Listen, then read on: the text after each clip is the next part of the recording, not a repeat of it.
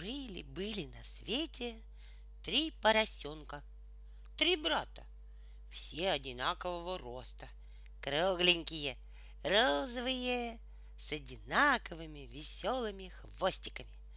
Даже имена у них были похожи. Звали поросят Ниф-Ниф, Нуф-Нуф и Наф-Наф. Все лето они кувыркались в зеленой траве, грелись на солнышке, нежились в лужах. Но вот наступила осень. Солнце уже не так сильно припекало. Серые облака тянулись над пожелтевшим лесом. «Пора нам подумать о зиме», — сказал как-то Наф-Наф своим братьям, проснувшись рано утром. «Я весь дрожу от холода. Мы можем простудиться. Давайте построим дом и будем зимовать вместе под одной теплой крышей». Но его братьям не хотелось браться за работу. Гораздо приятнее в последние теплые дни гулять и бегать по лугу, чем рыть землю и таскать тяжелые камни. «Успеется, до зимы еще далеко. Мы еще погуляем», — сказал Ниф-Ниф и перекувырнулся через голову. «Когда нужно будет, я сам построю себе дом», — сказал Нуф-Нуф и лег в лужу. «Я тоже», — добавил Ниф-Ниф. «Ну, как хотите, тогда я буду один строить себе дом», — сказал Наф-Наф. «Я не буду вас дожидаться». С каждым днем становилось все холоднее и холоднее. Но Ниф-Ниф и Нуф-Нуф не торопились. Им и думать не хотелось о работе. Они бездельничали с утра до вечера. Они только и делали, что играли в свои поросячьи игры. Прыгали, кувыркались. «Сегодня мы еще погуляем», — говорили они. «А завтра с утра возьмемся за дело». Ну и на следующий день они говорили то же самое. И только тогда, когда большая лужа у дороги стала по утрам покрываться тоненькой корочкой льда, ленивые братья взялись наконец-то за работу. Ниф-Ниф решил, что проще, скорее всего, смастерить дом из соломы. Ни с кем не посоветовавшись, он так и сделал. Уже к вечеру его хижина была готова. Ниф-Ниф положил на крышу последнюю соломинку и, очень довольный своим домиком, весело запел. «Хоть полсвета обойдешь, обойдешь, обойдешь, лучше дома не найдешь, не найдешь, не найдешь». Напевая эту песенку, он направился к Нуф-Нуфу. Нуф-Нуф невдалеке тоже строил себе домик. Он старался скорее покончить с этим скучным и неинтересным делом. Сначала, так же, как и брат, он хотел построить себе дом из соломы, но потом решил, что в таком доме зимой будет очень холодно. Дом будет прочнее и теплее, если его построить из веток и тонких прутьев. Так он и сделал. Он бил в землю колья, переплел их прутьями, на крышу навалил сухих листьев, и к вечеру дом был готов. Нуф-Нуф с гордостью обошел его несколько раз кругом и запел: «У меня хороший дом, новый дом, прочный дом, мне не страшен дождь и гром, дождь и гром, дождь и гром». Не успел он закончить песенку, как из-за кустов выбежал Ниф-Ниф. «Ну вот, и твой дом готов», — сказал Ниф-Ниф брату. «Я говорил, что мы быстро справимся с этим делом. Теперь мы свободны и можем делать все, что нам вздумается. Пойдем к Наф-Нафу и посмотрим, какой он себе выстроил дом», — сказал Нуф-Нуф. «Что-то мы его давно не видели». «Пойдем, посмотрим», — согласился Ниф-Ниф. И оба брата, очень довольны и тем, что им не о чем больше заботиться, скрылись за кустами. Наф-Наф вот уже несколько дней был занят постройкой. Он натаскал камней, намесил глины и теперь не спеша строил себе надежный, прочный дом, в котором можно было бы укрыться от ветра, дождя и мороза. Он сделал в доме тяжелую дубовую дверь с засовом, чтобы волк из соседнего леса не мог к нему забраться. Ниф-Ниф и Нуф-Нуф застали брата за работой.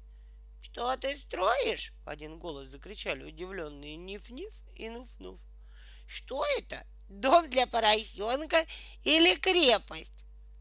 — Дом поросенка должен быть крепостью, — спокойно ответил им Наф-Наф, продолжая работать. — Не собираешься ли ты с кем-нибудь воевать? — весело прохрюкал Ниф-Ниф и подмигнул Нуф-Нуфу. И оба брата так развеселились, что их визг и хрюканье разнеслось далеко по лужайке.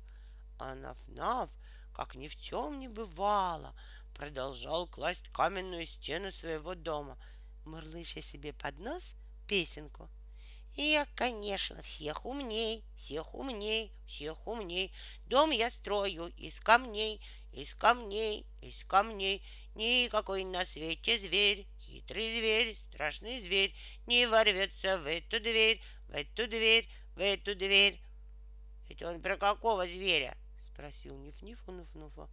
«Это ты про какого зверя?» — спросил Нуф-Нуф у Наф-Нафа. «Это я про волка», — ответил Наф-Наф и уложил еще один камень.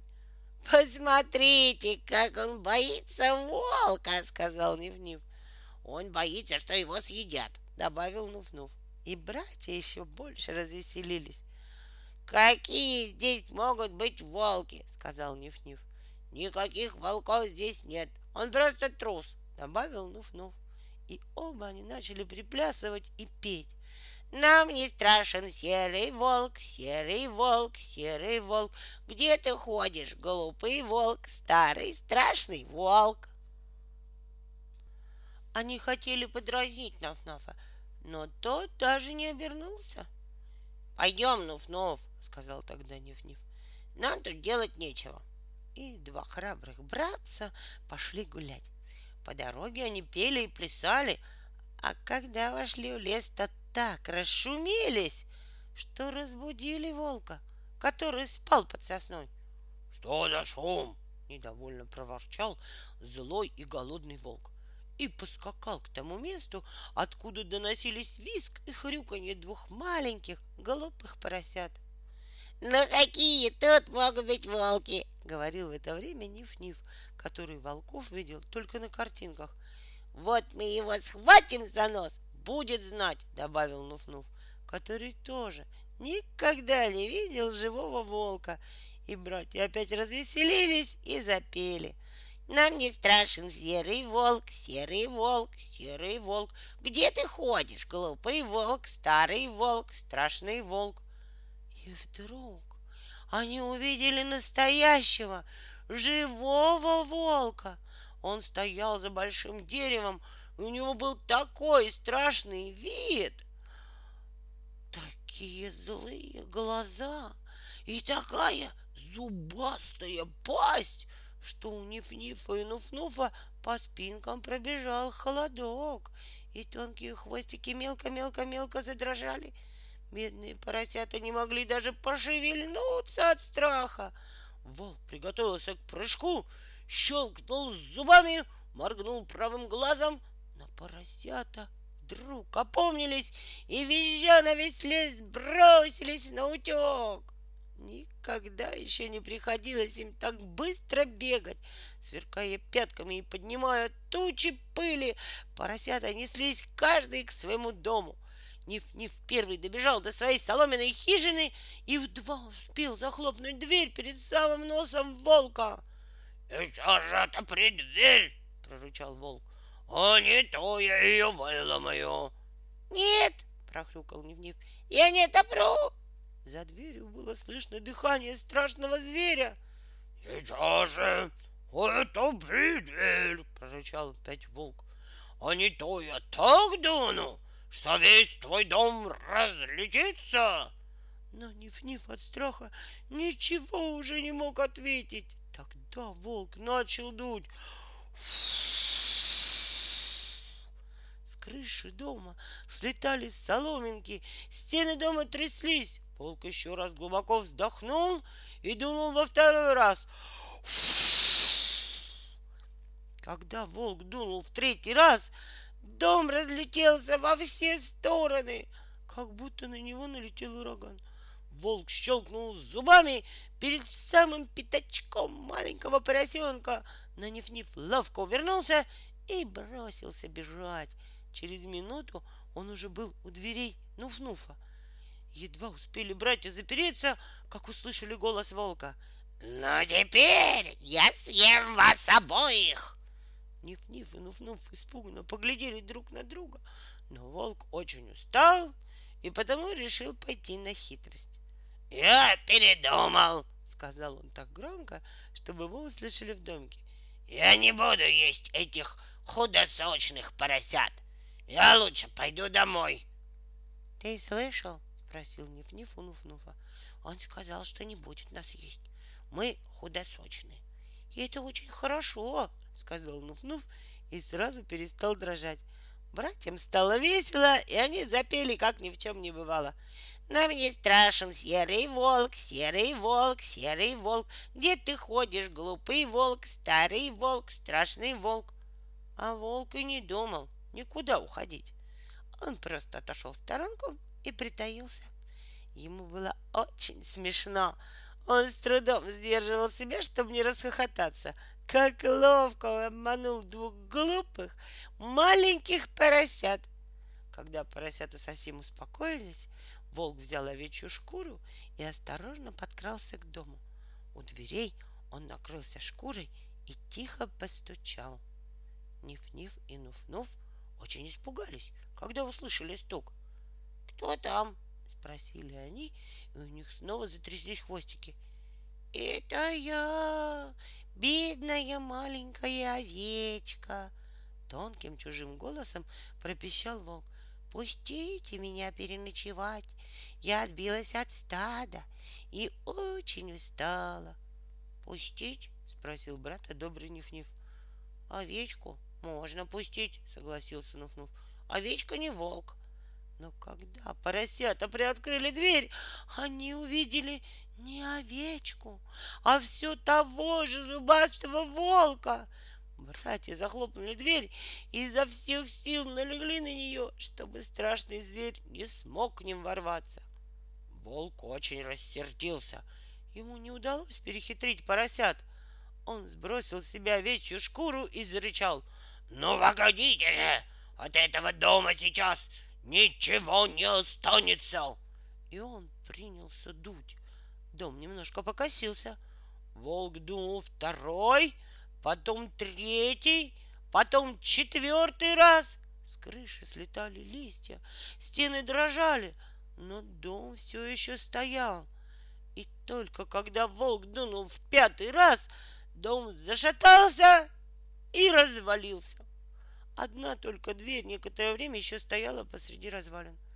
В ужасе бросились поросята бежать. От страха у них отнимались ноги. Каждая щетинка дрожала. Носы пересохли. Братья мчались к дому Наф-Нафа. Волк нагонял их огромными скачками. Один раз он чуть не схватил Ниф-Нифа за заднюю ножку, но тот вовремя отдернул ее и прибавил ходу. Волк тоже поднажал. Он был уверен, что на этот раз поросята от него не убегут. Поросята быстро промчались мимо большой яблони, даже не задев ее, а волк не успел свернуть и налетел на яблоню, которая осыпала его яблоками. Одно твердое яблоко ударило его между глаз. Большая шишка вскочила у волка на лбу. А Ниф-Ниф и Нуф-Нуф, ни живы, ни мертвы, подбежали в это время к домику Наф-Нафа. Брат быстро впустил их в дом. Бедные поросята были так напуганы, что ничего не могли сказать. Они молча бросились под кровать и там притаились. Наф-Наф сразу догадался, что за ними гнался волк. Но ему нечего было бояться в своем каменном доме. Он быстро закрыл дверь на засов, сам сел на табуреточку и громко запел. и никакой на свете зверь, хитрый зверь, страшный зверь не откроет эту дверь, эту дверь, эту дверь. Но тут как раз постучали в дверь. «Кто стучит?» — спокойным голосом спросил Наф-Наф. «Открывай без разговоров!» — раздался грубый голос волка. «Как бы не так, и не подумаю!» — твердым голосом ответил Наф-Наф. «Ах так! Ну, держитесь! Теперь я съем всех троих!» «Попробуй!» — ответил за дверью Наф-Наф, и даже не пристав со своей табуреточки, он знал, что ему и братьям нечего бояться в прочном каменном доме. Тогда волк втянул в себя побольше воздуха и дунул, как только мог. Но сколько бы он ни дул, ни один, даже самый маленький камень не сдвинулся с места. Волк посинел от натуги. Дом стоял, как крепость. Тогда волк стал трясти дверь, но дверь тоже не поддавалась. Волк стал от злости царапать когтями стены дома и грызть камни, из которых они были сложены. Но он только обломал себе когти и испортил зубы. Голодному и злому волку ничего не оставалось делать, как убираться восвояси. Но тут он поднял голову и вдруг заметил большую широкую трубу на крыше. «Ага, вот через эту трубу я и проберусь в дом!» — обрадовался волк. Он осторожно влез на крышу и прислушался. В доме было тихо. «А все-таки закушу я сегодня свежей поросятинкой!» — подумал волк и, облизнувшись, полез в трубу. Но как только он стал спускаться по трубе, поросята услышали шорох. А когда на крышку котла стала сыпаться сажа, умный Наф-Наф сразу догадался, в чем дело. Он быстро бросился к котлу, в котором на огне кипела вода, и сорвал с него крышку. «Милости просим!» — сказал Наф-Наф и подмигнул своим братьям. Ниф-Ниф и Нуф-Нуф уже совсем успокоились и, счастливо улыбаясь, смотрели на своего умного и храброго брата. Поросятам не пришлось долго ждать. Черный, как трубочист, Бол-Бул тыхнулся прямо в кипяток. Никогда еще ему не было так больно. Глаза у него вылезли на лоб, вся шерсть поднялась дыбом. С диким ревом ошпаренный волк вылетел в трубу обратно на крышу, скатился по ней на землю, перекувырнулся четыре раза через голову, проехался на своем хвосте мимо запертой двери и бросился в лес. А три брата, три маленьких поросенка, глядели ему вслед и радовались, что они так ловко проучили злого разбойника. А потом они запели свою веселую песенку. Хоть полсвета обойдешь, обойдешь, обойдешь, лучше дома не найдешь, не найдешь, не найдешь. Никакой на свете зверь, хитрый зверь, страшный зверь не откроет эту дверь, эту дверь, эту дверь. Волк из леса никогда, никогда, никогда не вернется к нам сюда, к нам сюда, к нам сюда. С этих пор братья стали жить вместе под одной крышей. Вот и все, что мы знаем про трех маленьких поросят. Ниф-Нифа, Нуф-Нуфа и Наф-Нафа. Однажды тигренок вышел из дома, взглянул на небо и вздохнул.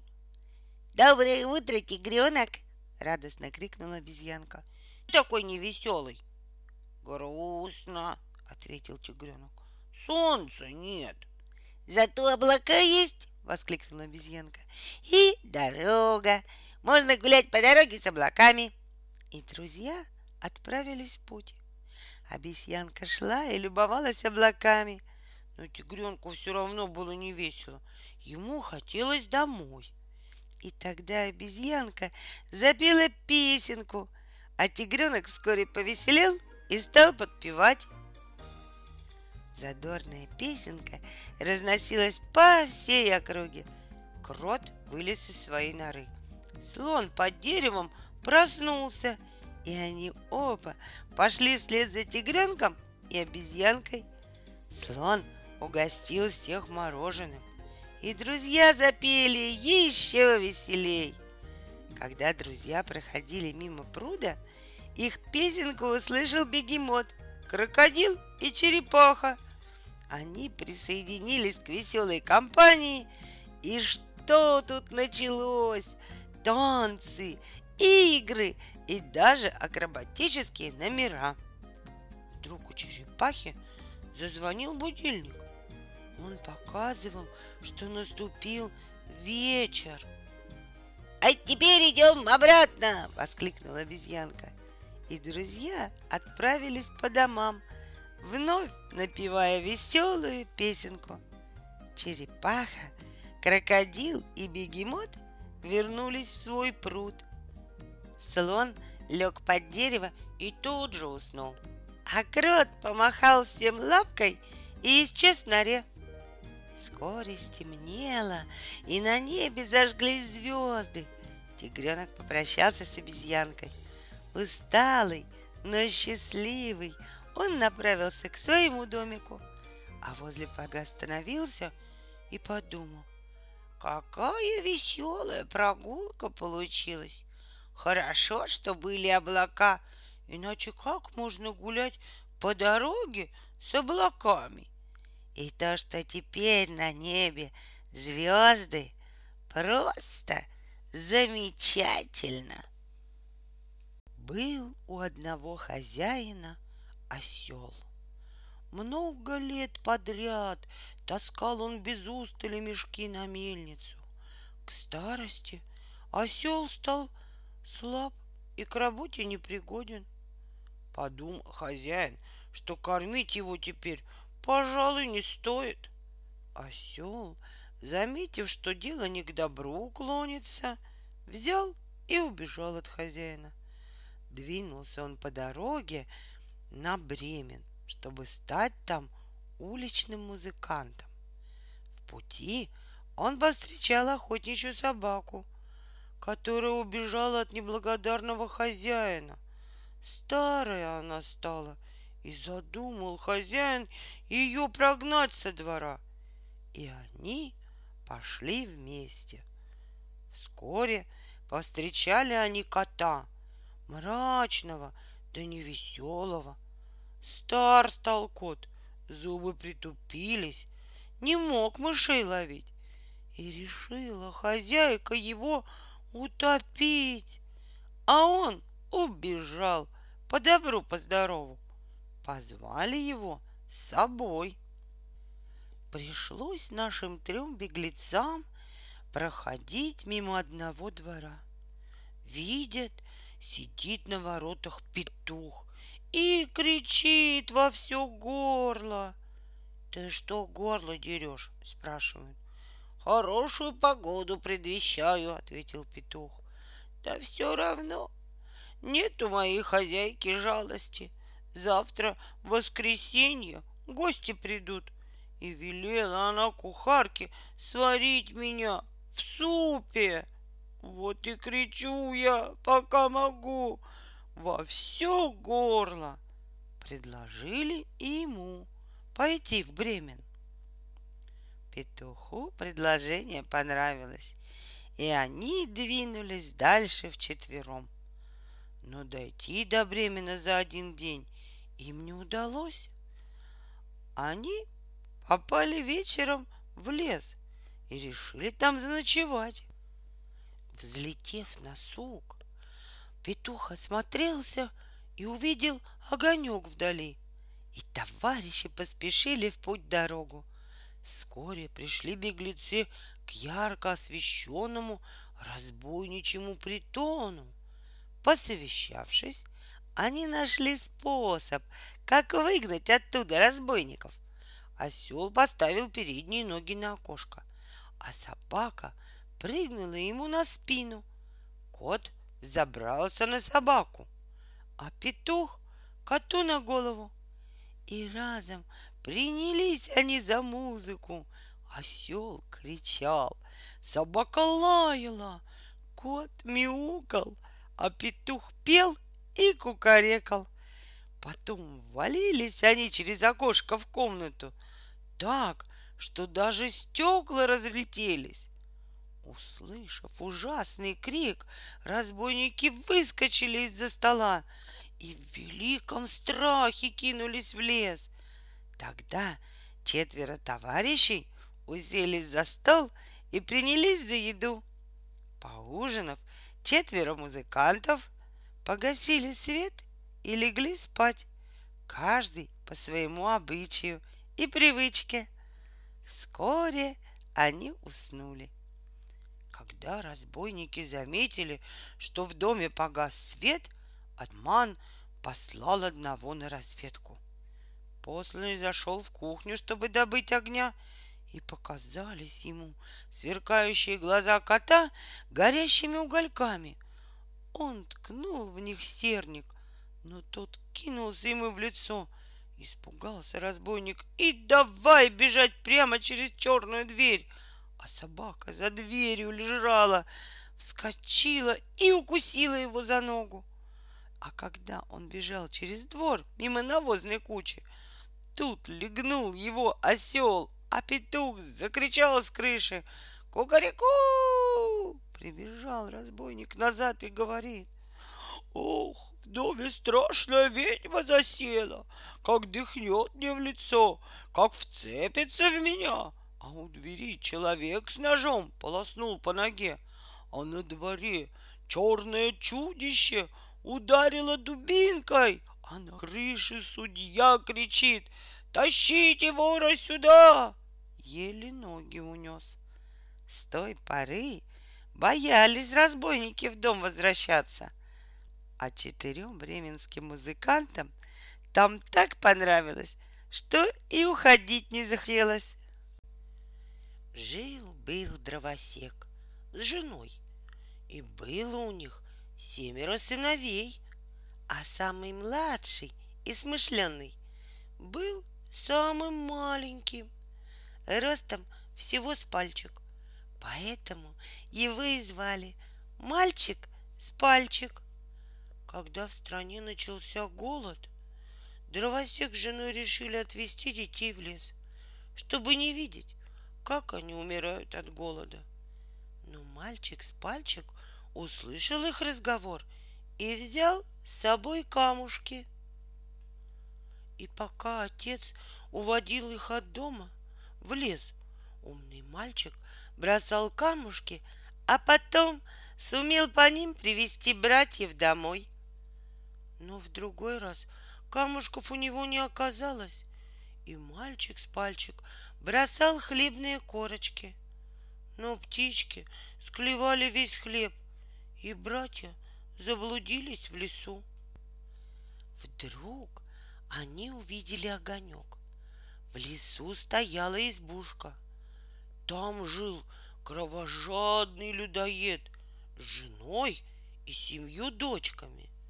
Жена людоеда уложила мальчиков спать до прихода мужа.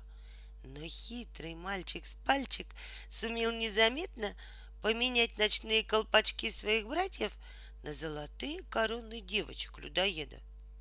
В темноте людоед нащупал ночные колпачки на голове своих дочек и решил, что это мальчики. Недолго думая, людоед положил своих девочек в большой мешок, отнес их в подвал, а сам пошел досыпать. Утром пошел в подвал за мальчиками, открыл мешок, а там оказались девочки. А в это время мальчик с пальчик со своими братьями уже бежали домой. Но утром, увидев, что он натворил, людоед надел сапоги-скороходы и бросился в погоню за детьми. Он почти настиг их и прилег отдохнуть. А мальчик с пальчик сумел стащить с него сапоги и надеть на себя. Сапоги-то были волшебными, поэтому они могли увеличиваться и уменьшаться, чтобы быть впору тому, кто их надел. Мальчик с пальчик в сапогах-скороходах отправился во дворец к королю и устроился у него гонцом. С тех пор его семья зажила счастливо и никогда уже не голодала. Было у старика три сына, двое умных, третий дурачок, Емеля. Те братья работают, а Емеля целый день на печи полеживает и знать ничего не хочет. Как-то раз еле упросили его невестки сходить за водой на реку. Сделал во льду прорубь, зачерпнул ведра, поставил, а сам в прорубь глядит и увидел там щуку. Изловчился и ухватил ее в руку. «Вот сладкая уха будет!» — обрадовался Емеля.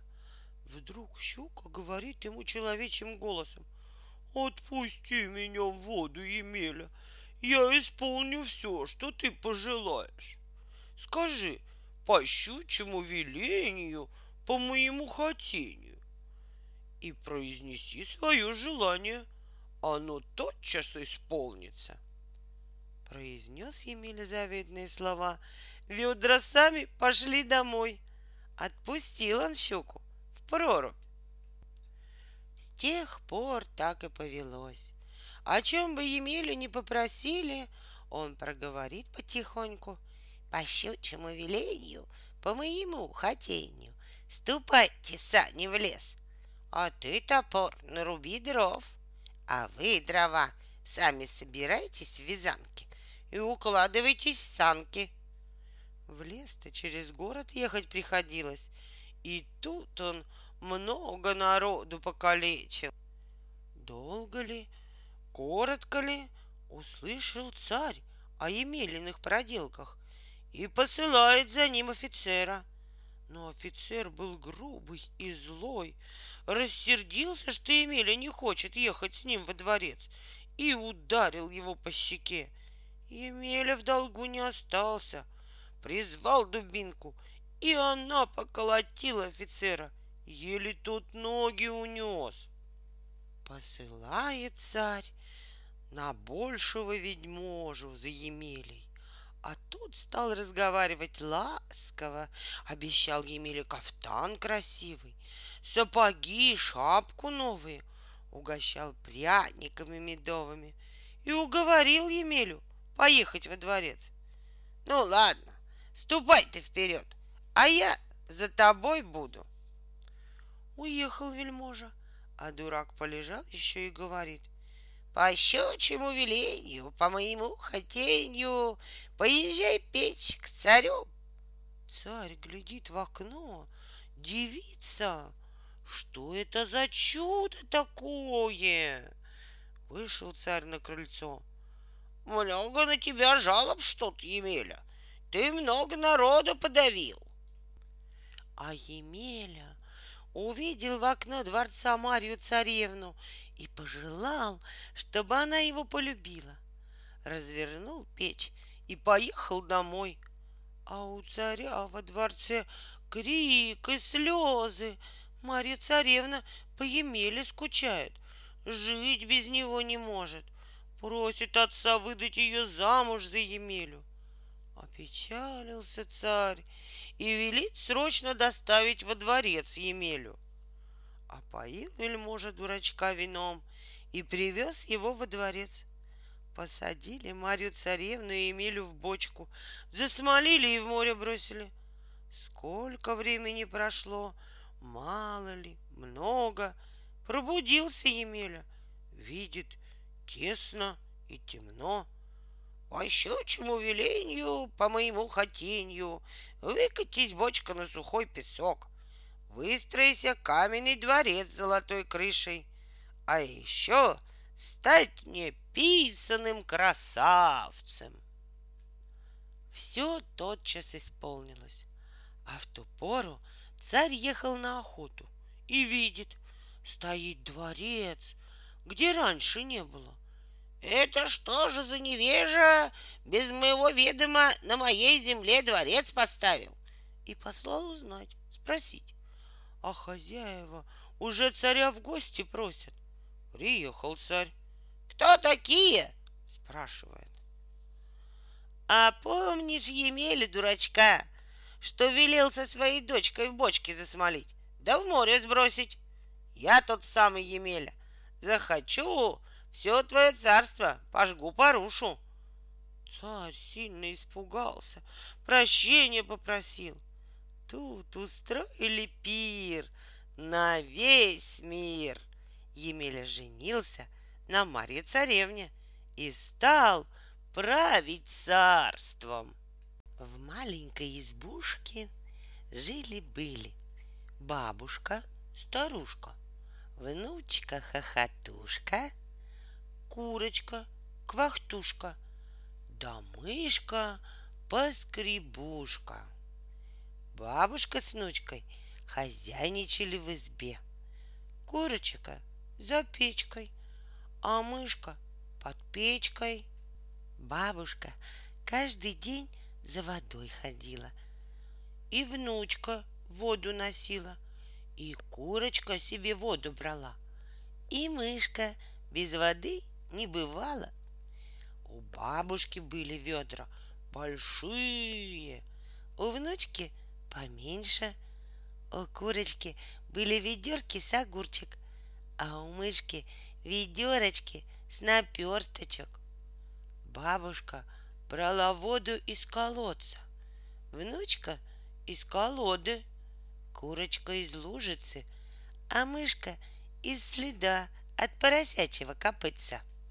Бабушка воду домой несет, а водится в ведре трех-плех, трех-плех.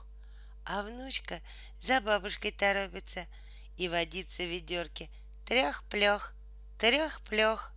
Курочка за внучкой спешит, а водичка в ведерке трех-трех-трех. Мышка за курочкой бежит, а водичка в ведерочке трех-трех-плех, плех. Так они и носят воду каждый день. Вот раз пошли они за водой, набрали воды и домой идут. Бабка впереди выступает, за бабушкой внучка поспевает, за внучкой курочка спешит, за курочкой мышка бегом бежит. Идут они через сад, а в саду под яблонькой зайка отдыхал, да и задремал. А на яблоньке, на длинном сучке, на коротенькой веточке яблочко висело, оно давно поспело. Налетел ветерок непоседа, качнул веточки на яблоньке, а спело яблочко бух-бух, да прямо зайке по носу. Зайка вскочил, со страху ничего не видит, ничего не понимает, куда бежит, не знает.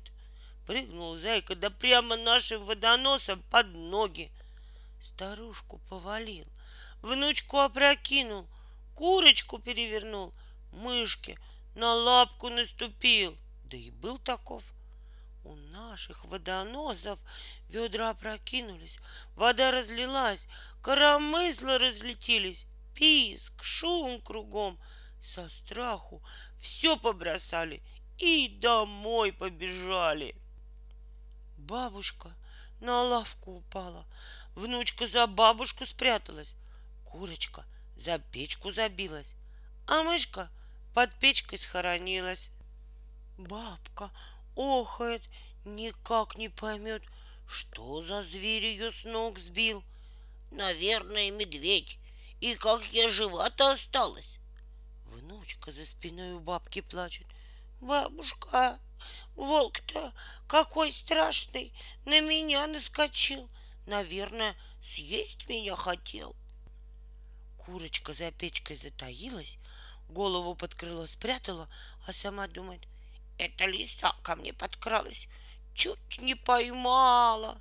А мышка из-под печки пищит.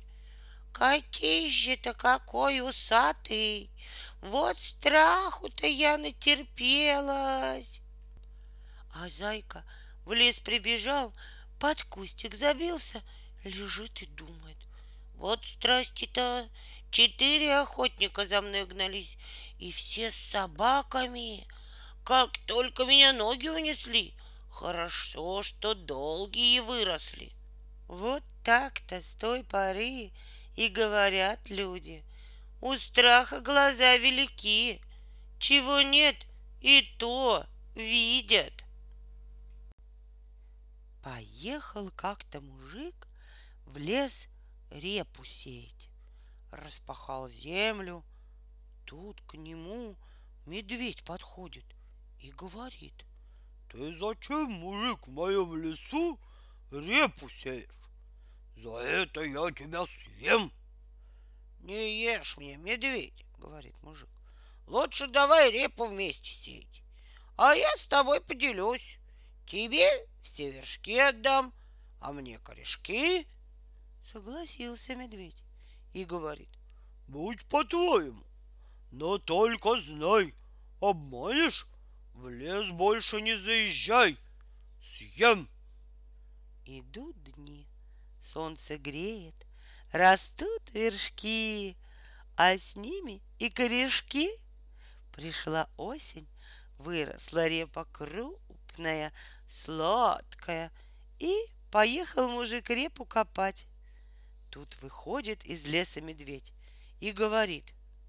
Мужик, давай репу делить, как уговор был. Отдал мужик медведю вершки, погрузил на телегу корешки и собрался на базар репу продавать. А медведь и говорит. Дай твои корешки попробовать. Попробовал и как зарычит. Обманул ты меня, мужик.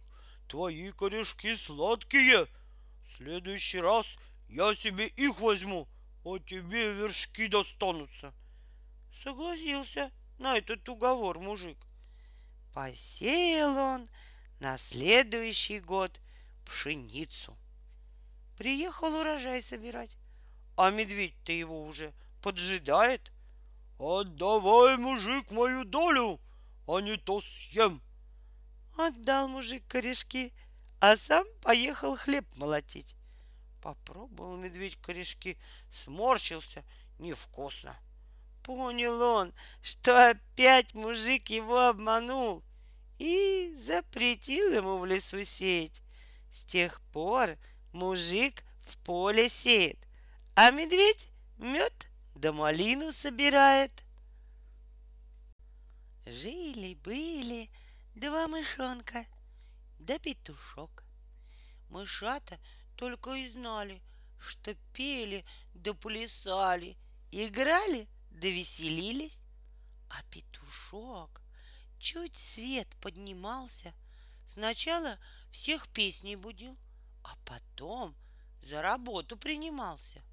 Однажды убирал петушок во дворе и нашел пшеничный колосок. «Мышата!» — позвал петушок. «Смотрите, что я нашел!» Прибежали мышаты и говорят. Нужно его обмолотить. А кто будет молотить? Спросил петушок. Не я, не я, запищали мышаты. Хорошо, сказал петушок, я обмолочу. И принялся за работу. Намолотил зерна и позвал мышат. Прибежали мышата и запищали. Теперь нужно зерно на мельницу отвезти, муки намолоть. А кто понесет? Спросил петушок. Не я, не я, запищали мышата. Ладно, сказал петушок, я снесу зерно на мельницу. Петушок положил мешок себе на плечи и понес на мельницу. А мышата тем временем играли да веселились. Вернулся петушок с мельницы. Опять зовет мышат. Мышата, я муку принес. Прибежали мышата, смотрят, не нахвалятся. Ой да Петя, ай да молодец, теперь надо тесто замесить, да пироги испечь. Кто будет тесто месить? Спросил петушок. Только не я, только не я, опять запищали мышата. Подумал, подумал петушок и говорит: «Видно, мне одному придется». Замесил петушок тесто, наносил дров, затопил печь. Когда печь истопилась, посадил в нее пироги. Мышата тоже были заняты. Песни пели, плясали, веселились. Испеклись пироги, петушок их вынул, положил на стол, а мышата тут как тут, и звать их не надо. «Ой, как есть хочется!» Сели мышата за стол, а петушок им и говорит: «Подождите, подождите, мышата, сначала вы мне скажите, кто колосок нашел?» «Ты, петушок, нашел?» — громко запищали мышата. «А кто колосок обмолотил, зерно на мельницу сносил?» «Тоже ты», — тихо ответили мышата. «Кто тесто месил, дрова носил, печь топил, пироги кто пек?» «Все ты, все ты!» — чуть слышно пропищали мышата. «А вы что делали?» Нечего сказать мышатам в ответ. Стали они потихоньку из-за стола вылезать. Поняли мышата, что лодырев и лентяев пирогами не кормят. Жили-были лиса да заяц. У лисы была избенка ледяная, а у зайчика лубяная. Пришла весна красна, у лисы избенка растаяла, а у зайчика стоит по-старому. Вот лиса и попросилась у него переночевать. Да его самого из избенки-то и выгнала. Идет дорогой зайчик и плачет. Ему навстречу собака: «Тяф-тяф-тяф! Чего, зайчик, плачешь?» «Как мне не плакать? Была у меня избушка лубяная, у лисы ледяная. Попросилась она ко мне ночевать, да меня и выгнала». «Пойдем, я твоему горю помогу. Не плачь, зайчик». Пришли к избушке. «Тяф-тяф-тяф! Поди, лиса, вон!» — залаяла собака. А лиса им в ответ с печки: «Как выскочу, как выпрыгну, пойдут колочки по закоулочкам». Испугалась собака и убежала. Идет зайчик опять дорогой и плачет. Ему навстречу медведь: «О чем, зайчик, плачешь?» «Как не плакать? Была у меня избушка лубяная, а у лисы ледяная. Попросилась она ко мне ночевать, да меня и выгнала». «Пойдем, я твоему гору помогу». Подошли они к избушке. Медведь как зарычит: «Поди, лиса, вон!» А лиса им с печи: «Как выпрыгну, как выскочу, пойдут клочки по закоулочкам». Испугался медведь и убежал. Опять сидит зайчик и плачет пуще прежнего. Ему навстречу петух с косой: «Кукареку! А чё, зайчик, плачешь?» «Как мне не плакать? Была у меня избенка лубяная, а у лисы ледяная. Попросилась она ко мне ночевать, да меня и выгнала». «Пойдем, я твоему горю помогу». «Нет, петух, не поможешь. И собака, и медведь гнали, и не выгнали. И тебе не выгнать». «Нет, выгоню. Пойдем». Подошли они к избенке. Петух лапами затопал, крыльями забил: «Кукареку! Иду на пятах, несу косу на плечах, хочу лису посечи. Слезай, лиса, с печи, Подились вон! Лиса услыхала, испугалась и говорит: обуваюсь. Петух опять: кукареку! Иду на пятах, несу косу на плечах. Хочу лису посечи, слезай, лиса, с печи. Поди, лиса, вон! Лиса в ужасе заскочила с печи, выпрыгнула в окошко и убежала в лес. А заюшка с петушком остались жить в избушке, стали жить-поживать, да горя не знать. Шла лисичка по дорожке, нашла скалочку, пришла в деревню и стучит в избу. Хозяин, пусти меня переночевать. У нас и без тебя тесно. Я не потесню вас. Сама лягу на лавочку, хвостик под лавочку, а скалочку под печку. Ее пустили. Лисичка легла на лавочку, хвостик спрятала под лавочку, а скалочку положила под печку. Ночью лисичка выбросила скалочку, а утром спрашивает: где моя скалочка? Отдайте за нее курочку. Мужик, делать нечего, отдал ей за скалочку курочку. Взяла лисичка курочку и пошла дальше. Шла, шла и пришла в другую деревню. Стучит она к мужику: хозяин, пусти меня ночевать. Да у нас и без тебя тесно. И я вас не потесню. Сама лягу на лавочку, хвостик под лавочку, а курочку под печку. Ее и пустили.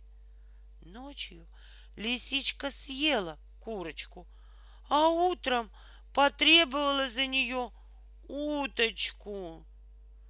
Мужику делать нечего, отдал за курочку уточку.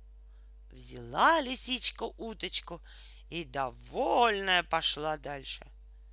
Вот стучится она в избу на краю деревни. Хозяин, я лисичка, сестричка, пустите переночевать. Ну, если только на лавочке. Ее пустили. Все уснули. Лисичка съела потихоньку уточку, а утром спрашивает: где моя уточка? Отдавайте мне за нее девочку. А мужику жалко отдавать дочку. Запихнул в мешок собаку. Лисичка взвалила мешок на плечо и говорит: девочка, песни пой. А собака как зарычит из мешка. Лисичка с перепугу мешок бросила добежать, а собака за ней. Несется лисичка, что мочи есть, а собака не отстает, вот-вот догонит. Еле-еле ноги унесла, забилась в свою нору, сидит, ни жива, ни мертва. По делам, обманщица. Однажды большая туча занавесила небо. Солнце три дня не показывалось. Заскучали цыплята без солнечного света. Куда это солнышко девалось? Говорят. Нужно его поскорее на небо вернуть. Где же вы его найдете? Закудахтала наседка. Разве вы знаете, где оно живет? Знать-то мы не знаем, а кого встретим, того спросим, ответили цыплята. Собрала их наседка в дорогу, дала мешочек и сумочку. В мешочке зернышко, в сумочке маковинка. Отправились цыплята. Шли, шли и видят в огороде за кочаном капусты сидит улитка. Сама большая, рогатая, а на спине хатка стоит. Остановились цыплята и спрашивают: улитка, улитка, не знаешь ли, где солнышко живет? Не знаю. Вон на плетне сорока сидит. Может, она знает? А сорока ждать не стала, пока к ней цыплятки подойдут. Подлетела к ним, затараторила, затрещала. Цыплята, куда вы идете? Куда? Куда вы, цыплята? Куда идете? Куда-куда? Отвечают цыплята. Да вот, солнышко скрылось. Три дня его на небе не было. Идем его искать. И я пойду с вами, и я пойду с вами, и я пойду с вами. А ты знаешь, где солнышко живет? Я-то не знаю. А заяц, может, знает. Он по соседству, за межой живет, затрещала сорока. Увидел заяц, что к нему гости идут. Поправил шапку, вытер усы и пошире ворота распахнул. Заяц, заяц, запищали цыплята, затараторила сорока. Не знаешь ли, где солнышко живет? Мы его ищем. Я-то не знаю. А вот моя соседка, утка, та, наверное, знает. Она около ручья, в камышах живет. Повел заяц всех к ручью. А возле ручья утиный дом стоит, и челнок рядом привязан. Эй, соседка, ты дома или нет? — крикнул заяц. «Дома, дома, кре-кре!» — закрякала утка. «Все никак не могу просохнуть. Солнца-то три дня не было». «А мы как раз солнышко идем искать!» — закричали ей в ответ цыплята, сорока и заяц. «Не знаешь ли, где оно живет?»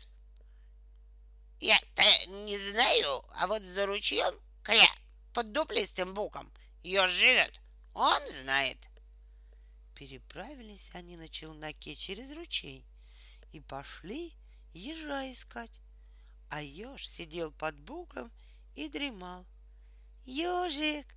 Ежик!» — хором закричали цыплята, сорока, заяц и утка. «Ты не знаешь, где солнышко живет? Три дня его не было на небе. Уж не захворало ли?» Подумал еж и говорит. Как не знать? Знаю, где солнышко живет. За буком большая гора, на горе серебристый месяц, а там и до солнца рукой подать. Взял еж палку, нахлобучил шапку и зашагал впереди всех дорогу показывать. Вот пришли они на макушку высокой горы. А там облако за вершину уцепилось и лежит, полеживает. Залезли на облако цыплята, сорока, заяц, утка и еж, уселись покрепче, и полетело облако прямехонько к месяцу в гости. А месяц увидел их и поскорее засветил свой серебряный рожок. Месяц! «Месяц!» — закричали ему цыплята. «Сорока, заяц, утка даешь.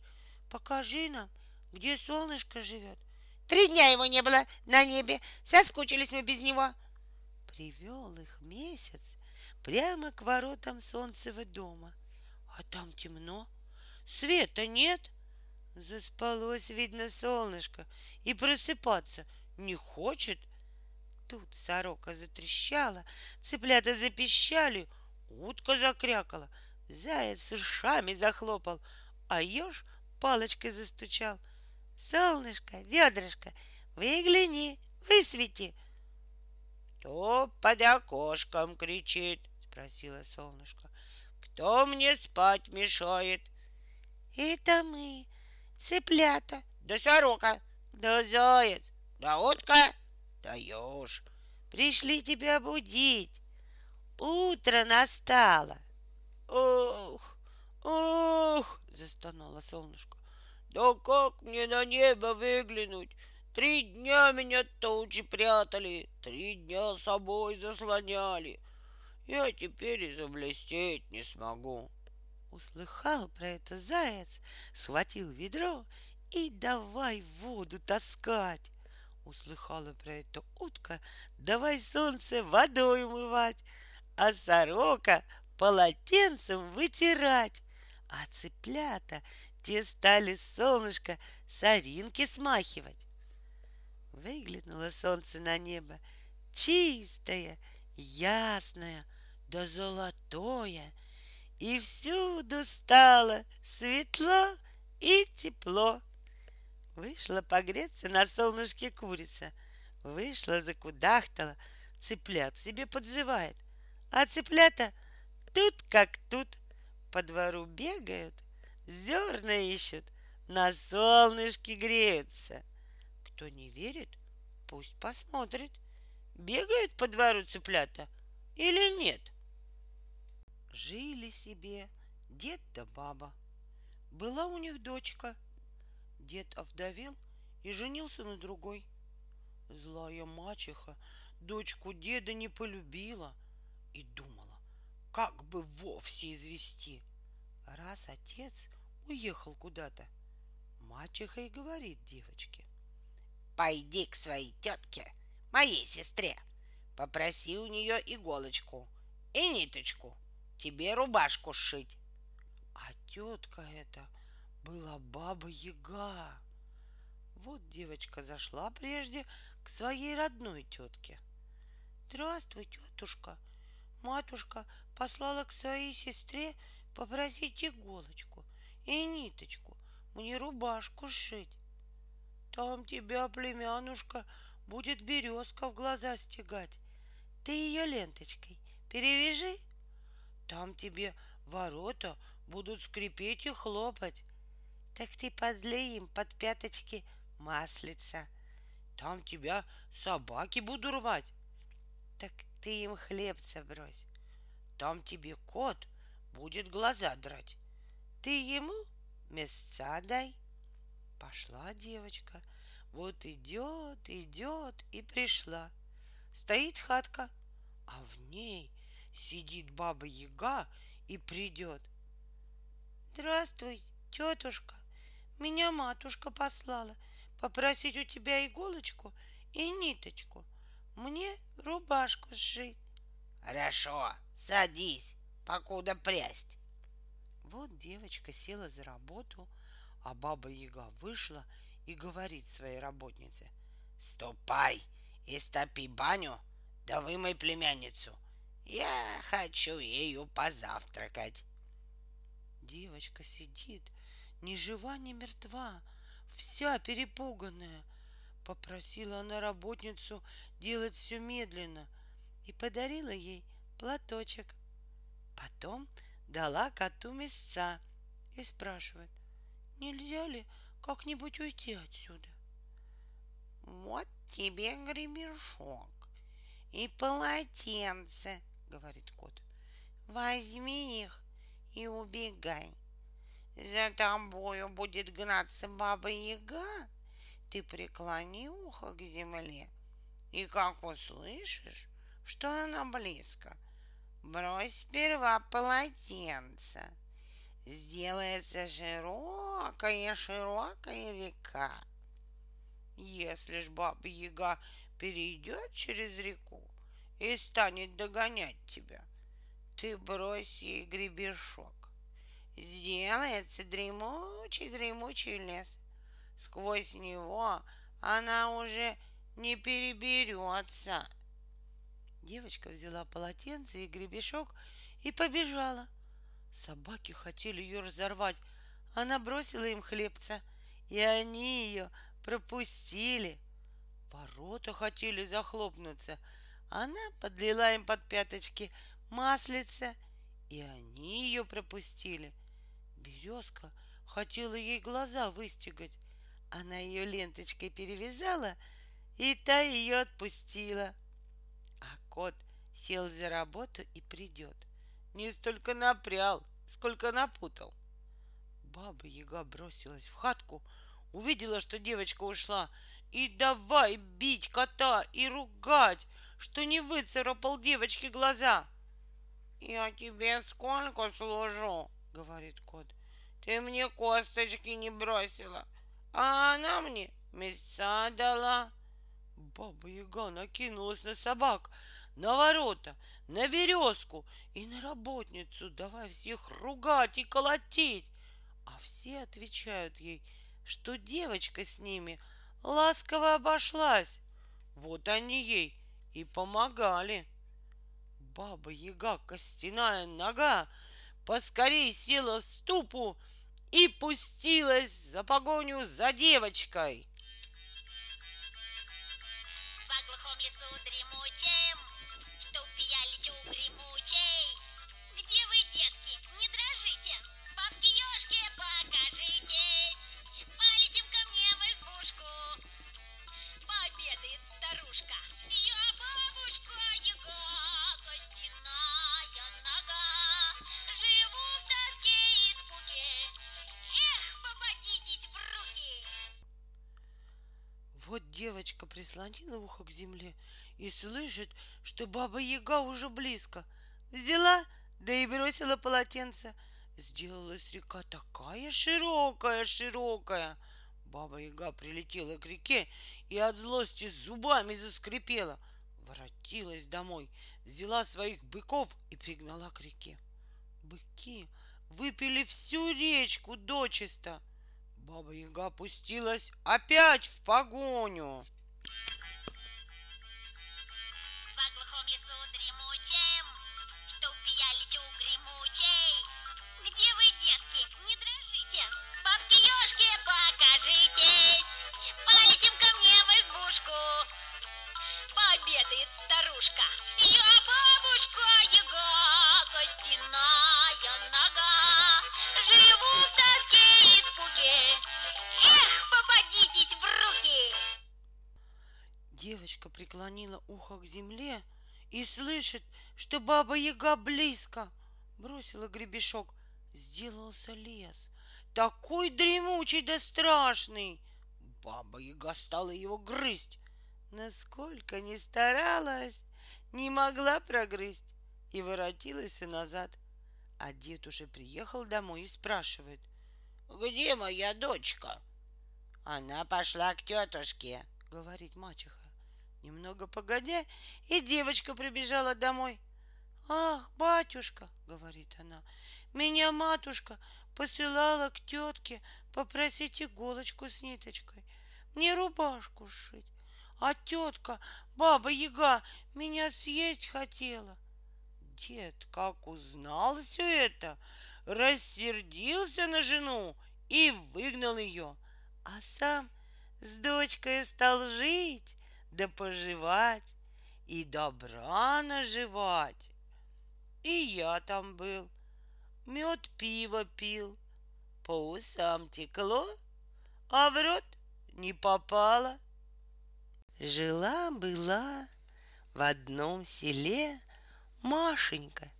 Сидела она под окном с березовым веретеном, прила белый венок и приговаривала: когда весна придет, когда талица ударится, из гор снега скатятся, а по лужкам разольется вода, напеку тогда я куликов да жаворонков и с подружками весну пойду встречать, в село погостить, кликать, звать.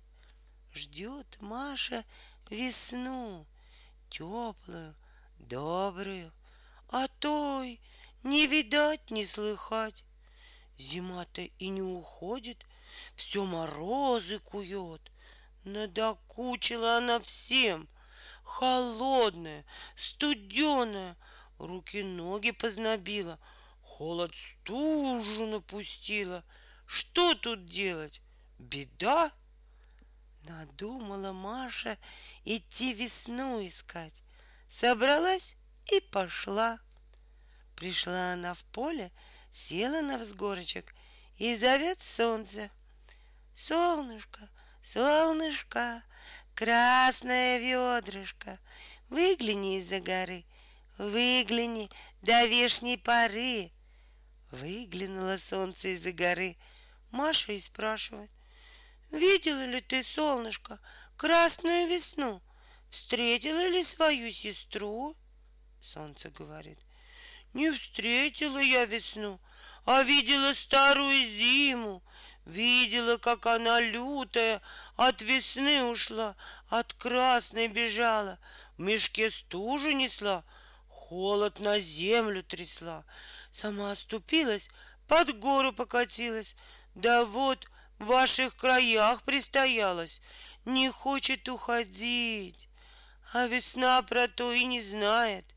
Иди, красная девица, за мной, как увидишь перед собой лес, зелен весь, там и ищи весну, зови ее в свои края. Пошла Маша искать весну. Куда солнце катит по синему небу, туда и она идет. Долго шла. Вдруг предстал перед ней лес, зелен весь. Ходила-ходила Маша по лесу, совсем заблудилась. Лесовые комарочки ей плечики искусали, сучки и крючки бока протолкали, соловьи уши пропели, дождевые капели голову смочили. Только присела Маша на пенек отдохнуть, как видит, летит лебедь, белая, приметливая, снизу крылья серебряные, поверху позолоченые. Летит и распускает по земле пух да перья для всякого зелья. Та лебедь была весна, выпускает весна по лугам траву шелковую, расстилает росу жемчужную, сливает мелкие ручейки в быстрые речки. Стала тут Маша весну кликать, звать, рассказывать. Ой, весна, весна, добрая матушка, ты иди в наши края, прогони зиму лютую. Старая зима не уходит, все морозы кует, холод стужу напускает. Услышала весна Машин голос, взяла золотые ключи и пошла замыкать зиму лютую. А зима не уходит, морозы кует, да посылает их наперед. Весны заслоны сколотить, сугробы намести. А весна летит, где крылом серебряным махнет, там и заслон сметет, другим махнет, и сугробы тают. Морозы-то от весны и бегут. Обозлилась зима, посылает метель да вьюгу, повыхлестать весне глаза. А весна махнула золотым крылом, тут и солнышко выглянуло, пригрело. Метель с юга от тепла до света водяной порошей зашли. Выбилась из сил старая зима, побежала далеко-далеко за высокие горы, спряталась в ледяные норы. Там ее весна и замкнула ключом. Так-то весна зиму поборола. Вернулась Маша в родное село, а там уже молодая царица весна побывала, принесла год теплый, хлебородный. Король Артур был самым могущественным и справедливым королем на свете и главой всех рыцарей. Он мудро судил все споры и славился богатыми пирами. А научил его всему колдун Мерлин. Говорили, что Мерлин так много знает, потому что он старше всех людей, жил всегда и будет жить всегда. Так ли это, неизвестно.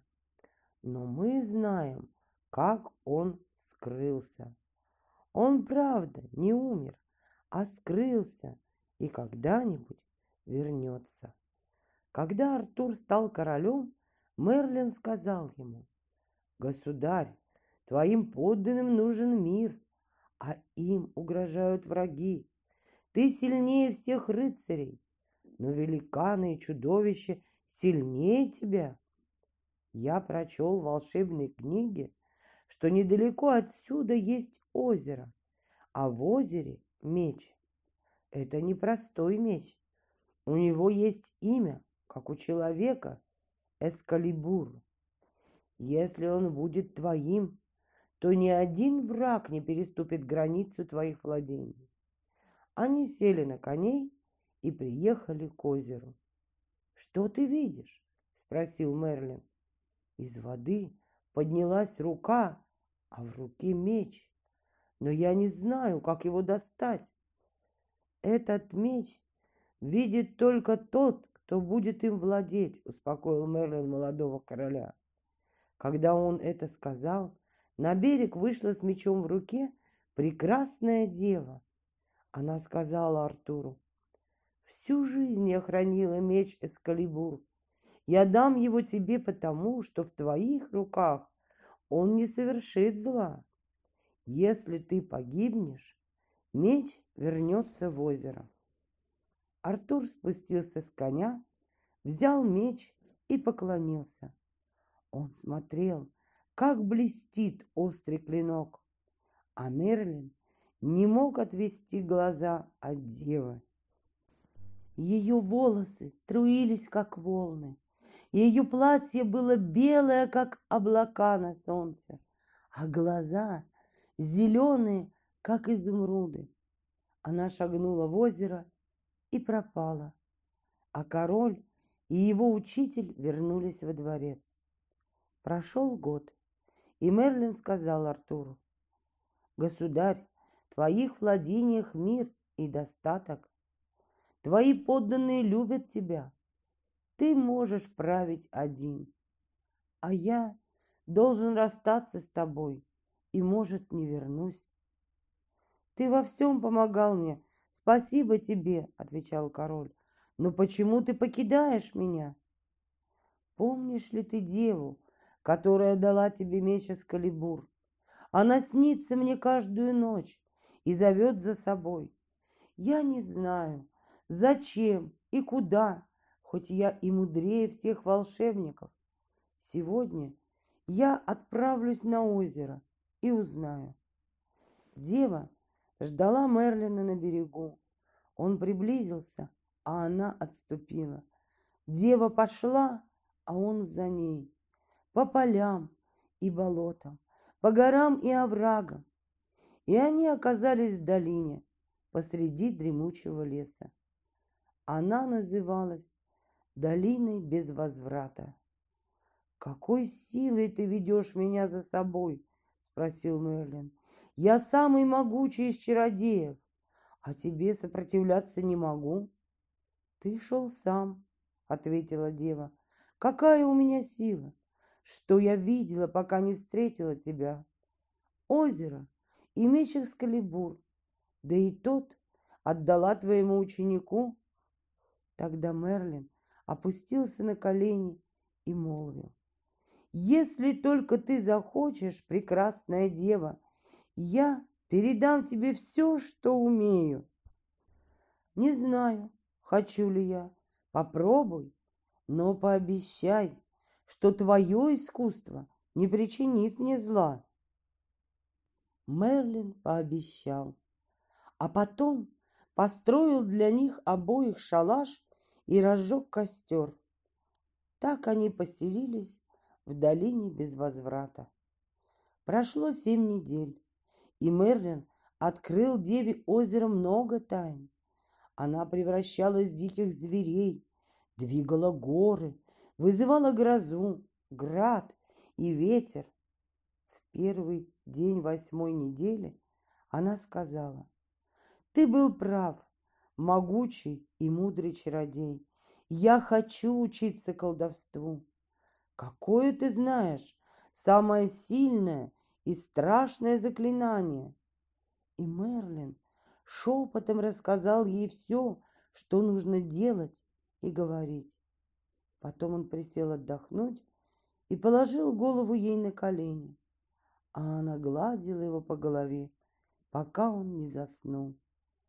Тогда дева встала, обошла вокруг спящего Мерлина девять раз, начертила девять кругов и произнесла: дым плывет, туман клубится, воздух, воздух, стань темницей, стань стеною выше леса, крепче камня и железа, как слова мои крепка, стань темница на века. И туман в долине превратился вокруг Мерлина в прозрачную стену. Из-за нее все было видно, но нельзя было выйти. Снаружи был виден куст, под которым лежал Мерлин, но казалось, что под кустом никого нет. Только дева могла пройти через стену и убрать ее. Мерлин проснулся, а девы рядом не было с ним. Он хотел пойти поискать ее и ударился о стену. «Что ты сделала, дева?» — закричал пленник, и от его крика звери разбежались из леса. Ветер снес крыши домов, а по морю пошли волны высотой в гору.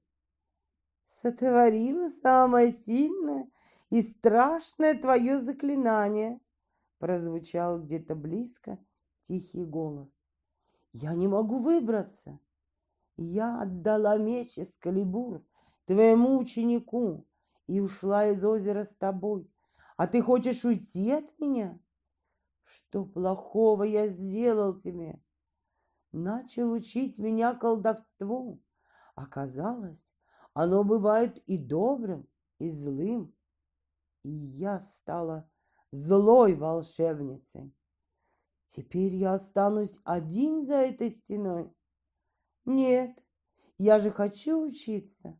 А учиться надо все время до конца дней». В это время король Артур позвал рыцаря Гавейна и сказал: «Мой лучший рыцарь, семь недель назад нас покинул мой учитель Мерлин. Он не знал, зачем и куда идет, и до сих пор не вернулся. Боюсь, что он попал в беду. Я не могу искать его. Я должен управлять королевством. Найди Мерлина, если сможешь. Помоги ему, если ему плохо, и передай мне от него вести, если он не забыл нас».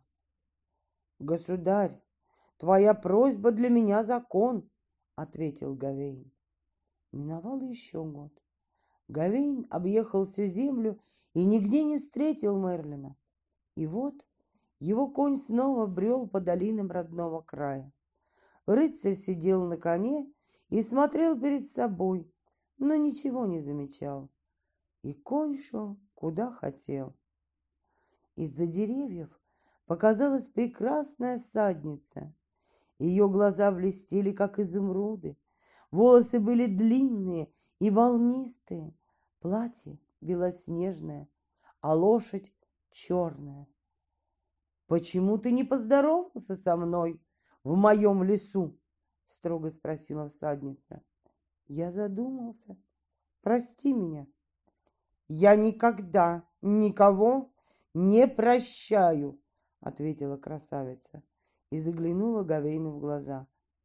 «Но я научу тебя быть внимательнее к людям. Ты станешь похож на первого, кого встретишь». Гавейн ехал дальше и думал о всаднице. Вдруг дорогу перебежал уродливый карлик, и Гавейн почувствовал, что и руки, и ноги у него стали короткими, спина горбатой. Он упал из седла и увидел свое отражение в щите. «Я стал таким же, как тот карлик», — сказал рыцарь. «Я не знал, что быть карликом так плохо, но я еще могу искать Мерлина, и я должен его найти». «Ты уже нашел меня, честный и смелый рыцарь Гавейн», — послышалось из тумана. «Где ты, Мерлин?» «За стеной из воздуха. Она прозрачна, но крепче камня и железа. Ты не пройдешь через нее, не увидишь меня. Не ходи вперед. Ты стоишь на границе места, которое называется Долина без возврата. Сделаешь шаг, и я не знаю, что с тобой случится. Как ты попал за стену? Ее сделала Дева Озера. Это прекрасная, могущественная и злая волшебница, которая тебя превратила в карлика. Как тебе помочь? Помочь мне невозможно, дорогой Гавейн, ответил Мерлин и вздохнул. Эта стена будет стоять много веков, и только сама дева может ее убрать. Ну, наверное, помогать мне и не нужно. Я люблю Деву Озера. Я научил ее всему, что она умеет. Я отдал ей все свои силы и стал слабым. Вышло так, что я сделал ее злой, а сделать доброй не могу. Но она хочет учиться у меня. Я не бросил бы ее, даже если бы не было стены. Попроси за меня прощения у короля Артура. Передай ему, пусть бережет меч Эскалибур. Хорошо, мудрый Мерлин, пообещал Гавейн и склонил голову. Не грусти, что ты стал карликом, добавил волшебник. Ты еще поможешь Деве Озера. Тогда попроси, чтобы она сделала тебя таким, каким ты был. Гавейн влез на коня и поехал обратно. На опушке леса конь захрапел и встал на дыбы, но на этот раз Гавейн удержался в седле. Перед ним лежала Дева Озера, и ее прижимал лапами к земле огромный серый волк. Еще немного, и волк перегрыз бы ей горло. Но Гавейн поднял меч обеими руками, ударил волка изо всех сил и отрубил ему голову. А потом он спрыгнул с коня и помог деве встать. «Спасибо, рыцарь!» — сказала дева. «Что же ты хочешь за то, что спас меня? Могу ли я попросить, чтобы ты сделала меня таким, каким я был?»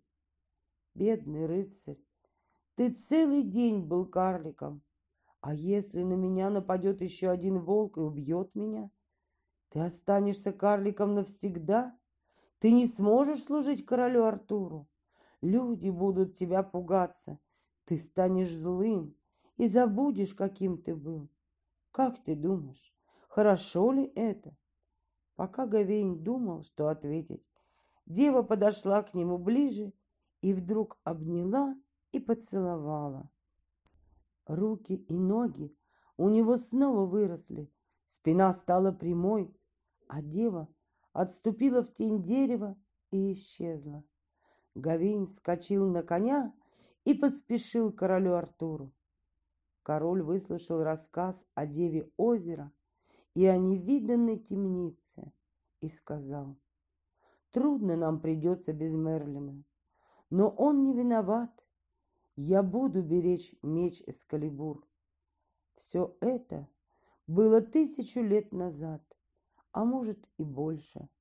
Короля Артура давно нет на свете. Меч Эскалибур верно служил ему, а враги не переступали границы его владений. Но его убил один из его же рыцарей, а враги разделили королевство. А долина, которая раньше называлась долиной без возврата, лежит все там же, и в ней, за невидимой стеной, живут Мерлин и Дева Озера. Королева Изольда была несказанно прекрасна. Ничего на белом свете нельзя было сравнить с ее красотой. Короли и принцы со всех концов земли приезжали в замок Изольды, и каждый просил: «Будь моей женой!» Но каждому жениху Изольда отвечала: «Сначала я испытаю тебя. Там, где кончаются мои владения, растет темный гиблый лес. Посреди леса стоит храм паука. Говорят, что в храме хранится алмаз, который блистает, как моя красота. Я желаю увидеть его. Моим мужем будет только тот, кто подарит мне эту драгоценность в день свадьбы». Женихи тотчас садились на коня и пускались в дорогу, и больше их никто не видел. Но нашлись и такие, которые побоялись гиблого леса и вернулись домой. В конце концов, слава об Изольде облетела весь мир, и никто в целом мире не смел предлагать ей руку и сердце. Уже год у красавицы не было новых гостей. Наконец, на пороге замка показался принц из маленького королевства на самом краю света. Год назад он увидел Изольду на картине и сразу отправился к ней, а добрался только сегодня. И вот о нем объявили геральды, которые возвещают обо всех торжественных событиях при королевском дворе. Изольда велела впустить чужеземца. Он поклонился и сказал: «Прекрасная королева, я слышал, что тебе нужен алмаз из храма паука в гиблом лесу. Если ты прикажешь, я найду и завоюю его для тебя». Странно, новый жених первым заговорил о сокровище. Это был смелый и прямодушный юноша. Он сам шел на верную гибель. Но Изольда не пожалела и его. Она промолвила: «Кто добудет алмаз, тот достоин стать моим мужем и правителем моего народа». Она разрешила ему поцеловать край ее парчевого платья и покинула зал. И когда принц выехал из ворот замка по дороге в лес, она ни разу не взглянула в окно. Вскоре принц понял, почему лес называли гиблым. Там совсем не было слышно живых голосов. Не свистели и не щебетали птицы, не жужжали насекомые, ни один зверь не хрустнул сухой веткой, и даже листья на деревьях не шевелились. С ветвей тут и там свисала паутина.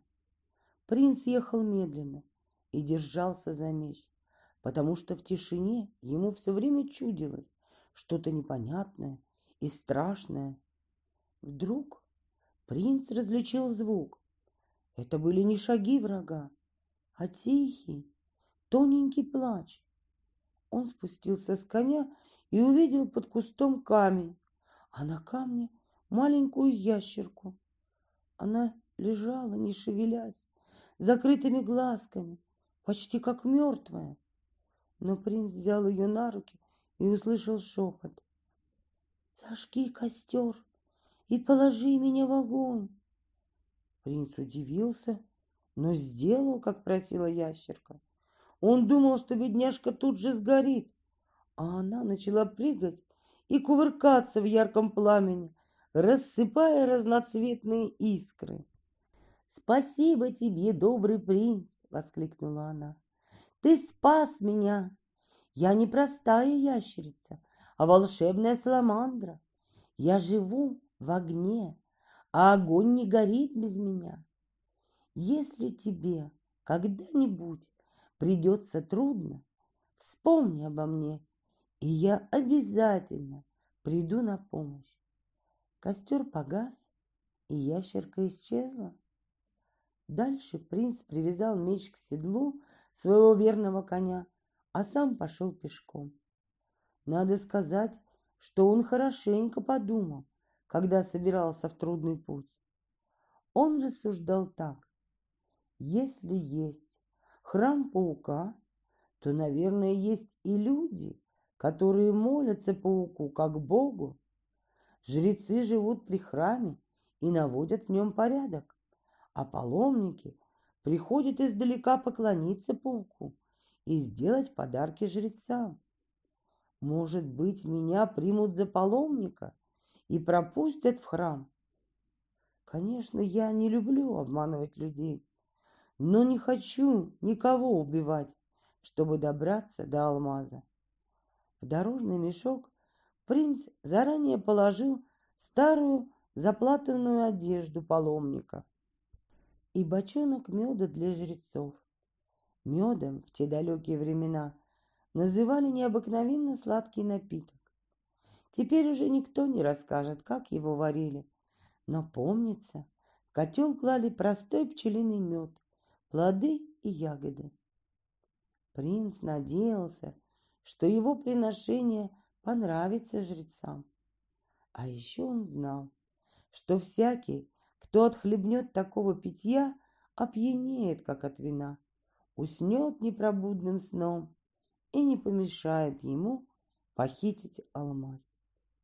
Мы не знаем, долго или коротко шагал принц, переодетый паломником, по лесной тропинке, но, наконец, перед ним открылась поляна, а на поляне стоял храм паука.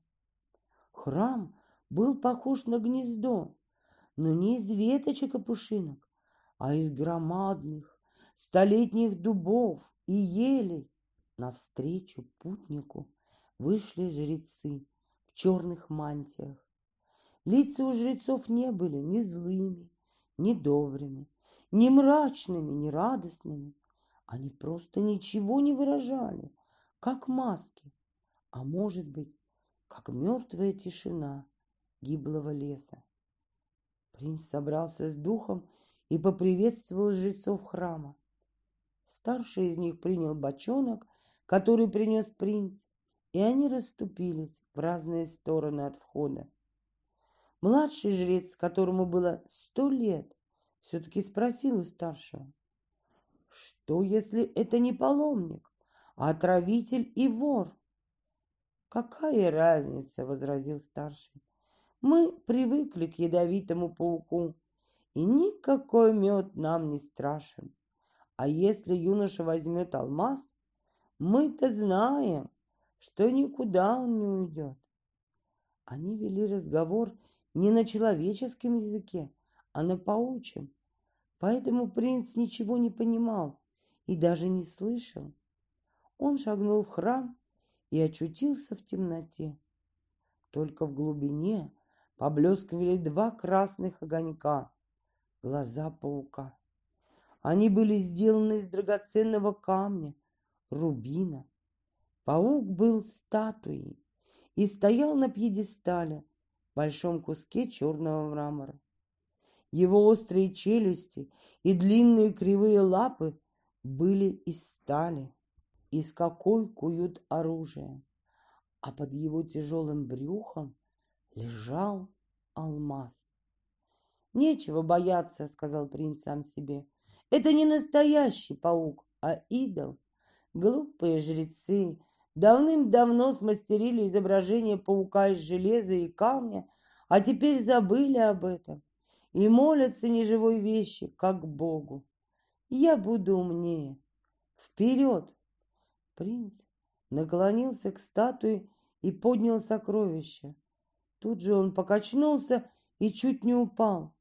Алмаз был величиной с человеческую голову и очень тяжелый. Зачем он понадобился королеве Изольде? Такой огромный камень невозможно ставить в кольцо или в корону. Никогда он не будет радовать людей. Он вечно будет пылиться в храме паука или в сокровищнице за семью замками. Но принц об этом не размышлял.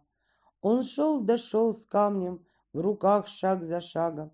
Сначала за дверь храма, потом мимо сонных жрецов, потом от дерева к дереву, от куста к кусту. С каждым шагом все ближе и ближе к своему верному коню. Он не оглядывался и не видел, что идол на пьедестале чуть-чуть шевельнулся, как будто острые челюсти раздвинулись и усмехнулись. В лесу наступила ночь, и стало еще тише, но в тишине принцу послышались чьи-то шаги. Он остановился и положил алмаз на землю. Тот, кто крался за ним, тоже замер. Может, никого на самом деле не было? Принц снова поднял свой груз, сделал шаг другой, и вдруг У него за спиной треснула ветка. Принц обернулся. Прямо перед ним горели два рубиновых огня. Это идол ожил в темноте и вышел из гнезда на охоту. Чудовище схватило похитителя и потащило к себе. А что было дальше, принц не помнил. Когда принц открыл глаза, он опять был в храме. Оказалось, что за пьедесталом паук сплевал из паутины большую крепкую сеть. В сети висели не мухи, а связанные люди. Это были женихи королевы Изольды, такие же, как принц. А алмаз лежал на пьедестале. Принц попробовал шевельнуться, но он тоже был связан толстым и прочным канатом из паутины. Он едва мог дышать. Сейчас нам всем так же плохо, как той саламандре. На камне под кустом было плохо без огня, неожиданно вспомнил принц. Ты обещала прийти на помощь. Милая саламандра, не сможешь ли ты чем-нибудь здесь помочь? Как только он подумал, в темном храме сама собой зажглась яркая искорка. Она росла, росла и превратилась в маленький костер. Костерок стал переливаться всеми цветами радуги, а в самом сердце пламени появилась ящерка. Она принялась сновать между пленниками, сеть загорелась. Один за другим они падали на пол и поднимались на ноги. «Пойдемте отсюда скорее!» — позвал их принц. Но не тут-то было. Из-за пьедестала светились два красных, как кровь, паучьих глаза. И тогда радужный огонь вспыхнул еще ярче. Языки пламени достали до потолка, и из них вместо ящерки выступила сильная и статная дева. На ней были разноцветные рыцарские доспехи, похожие на чешую ящерицы. В руках у нее был огненный меч, острее и крепче любой стали. Дева взмахнула мечом. Паук отшатнулся. Она обвела пленников пламенным кругом, и все увидели, что паук больше не может до них дотянуться. Дева кружилась с мечом, как будто танцевала, а паук только шипел и пятился.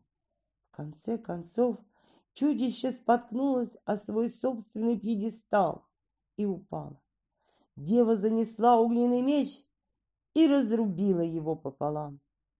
«Теперь вы свободны», — сказала дева. И люди побрели к выходу. Руки и ноги у них болели от того, что они долго висели, не двигаясь. А впереди лежала долгая дорога. Один только принц стоял около девы, как будто хотел и не мог что-то сказать. Тогда заговорила дева. «Добрый принц, ты спас меня от смерти, а я защитила тебя от паука. Но алмаз на пьедестале превратился в дым и пепел, когда я ударила его мечом. Прости меня. Королева Изольда подумает, что ты не добрался до храма, струсил или забрал сокровище себе. Что же ты будешь делать?» «Не проси прощения, милая саламандра. Я не вернусь к королеве Изольде». «Почему?» «Изольда прекрасна, но я понял, что ее сердце такое же твердое и холодное, как алмаз. Сколько людей она послала на смерть в гиблый лес, а ты всех спасла. Согласишься ли ты быть моей женой, а когда-нибудь и королевой моего народа?» «Нельзя, принц. Я и сейчас королева. Мои подданные саламандры живут глубоко под землей. Там вечно пылает огонь, который иногда вырывается наверх, через жерло вулкана. Саламандры не могут жить без огня, и я не брошу их. А тебе было бы там слишком жарко. Но когда-нибудь мы встретимся». Взявшись за руки, принц и саламандра вышли под звездное небо. На поляне уже не было жрецов, Они куда-то убежали и спрятались. Дева в последний раз подняла меч и подрубила опоры храма. Он рухнул, и пламя над ним взлетело до звезд. Когда на рассвете костер догорал, дева шагнула в него и вместе с ним рассыпалась искрами. Принц отыскал в чаще верного коня и поехал домой. Но раз Саламандра обещала, что они снова встретятся, он ждал ее всю жизнь и, говорят, дождался. А королева Изольда не вышла замуж. Так и не нашелся достойный муж для нее и правитель для ее народа. Может, все дело было в том, что она никого не полюбила, но своей страной она и сама управляла не так уж плохо. На свете живет много разных сказочных существ. Люди не верят в них и редко их замечают, но они-то все равно никуда не денутся. Например, в Англии на одном болоте в лесу обитают пиксы. Пиксы чем-то похожи на эльфов или фей. Они коричневого цвета, а уши у них как у белки. Ростом они маленькие, не выше годовалого ребенка. Но им немало лет, столько же, сколько болоту. Пиксы не стареют, не умирают и не устают, хотя каждую ночь пляшут на болоте при свете звезд. Зато у них нет души. Вместо души над головой у каждой пиксы мигает болотный огонек. Пикса прыгает по кочкам, и огонек следом. Только ни в коем случае нельзя путать такой огонь со светом в чьем-то окошке. Пиксы легкие, они скачут и по воде, и по топкой трясине. А вот человеку за ними лучше не ходить. На самом деле они не злые и вовсе не хотят, чтобы вы заблудились. Но разве они виноваты, что у них нет души? Как-то раз осенней ночью самая маленькая пикса плясала, скакала и доскакала до края болота. Там стоял старый храм, и при нем высокая колокольня.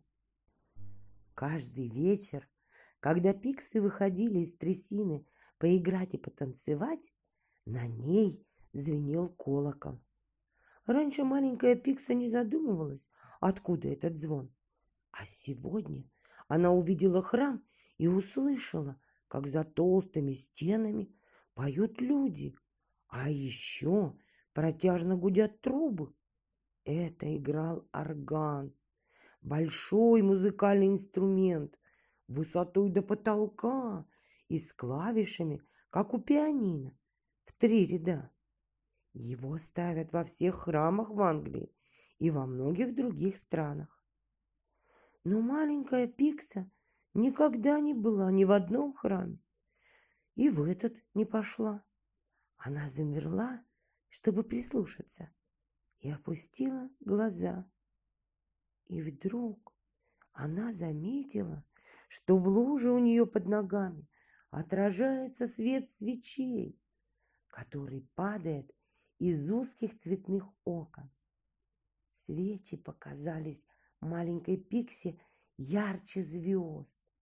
Она подняла голову и увидела, что к колокольне протягивается с неба золотая лестница, а по лестнице спускаются ангелы. Маленькая пикса не знала, сколько времени она стояла так, слушала и смотрела. Орган замолчал, а свечи погасли. Пикса заплакала и пошла назад, ложиться спать под кучку до следующей ночи. На другую ночь маленькая пикса подошла к старшей пиксе и рассказала все, что видела и слышала. Что делали люди в храме? И почему мне так грустно? спросила она. Люди молились Богу. Что значит молиться? Они пели о своих бедах, а Бог посылал ангелов утешать их и обещал взять их души к себе в рай. Я тоже хочу петь, я тоже хочу в рай. Ты глупенькая, покачала головой старшая Пикса. Люди поют, когда им плохо. Люди попадают в рай, когда умирают. Зачем нам с тобой такое? И потом, у нас нет души. Из этого ответа маленькая Пикса поняла только одно, что ей нужна душа, как у людей. Пиксы — добрые создания, и к тому же немножко феи. Они пожалели свою подругу и решили дать ей душу. Душа должна быть светлой и чистой. И Пикси нашли среди травы паутинку в росе такую, чтобы в каплях отражались звезды. Душа должна петь, и Пиксы вложили в нее немного шума камышей. На всякий случай они завернули душу в мягкий клочок тумана. А чтобы душа ожила, они дождались рассвета и собрали в нее голоса птиц. Душа получилась маленькая, как котенок. В ней закружились розовые и голубые огоньки, а в глубине души горело крошечное солнышко. Наступила третья ночь.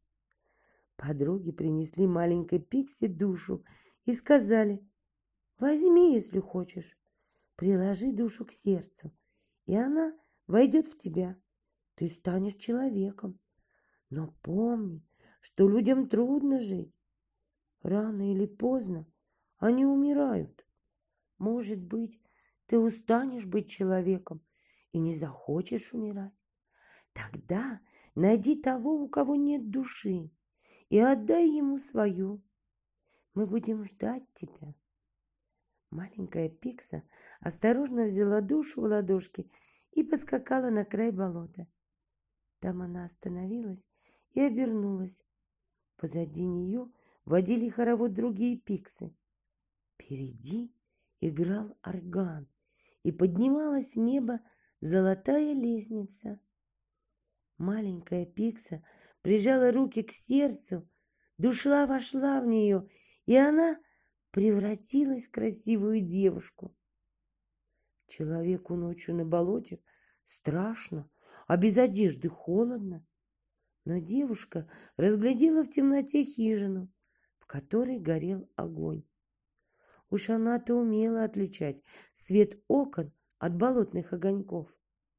Она нарвала камышей, прикрылась ими и пошла в ту сторону. В хижине жили пастух и его жена. Они спросили: «Откуда ты взялась?» «Из болота», — отвечала ночная гостья. «Как тебя зовут?»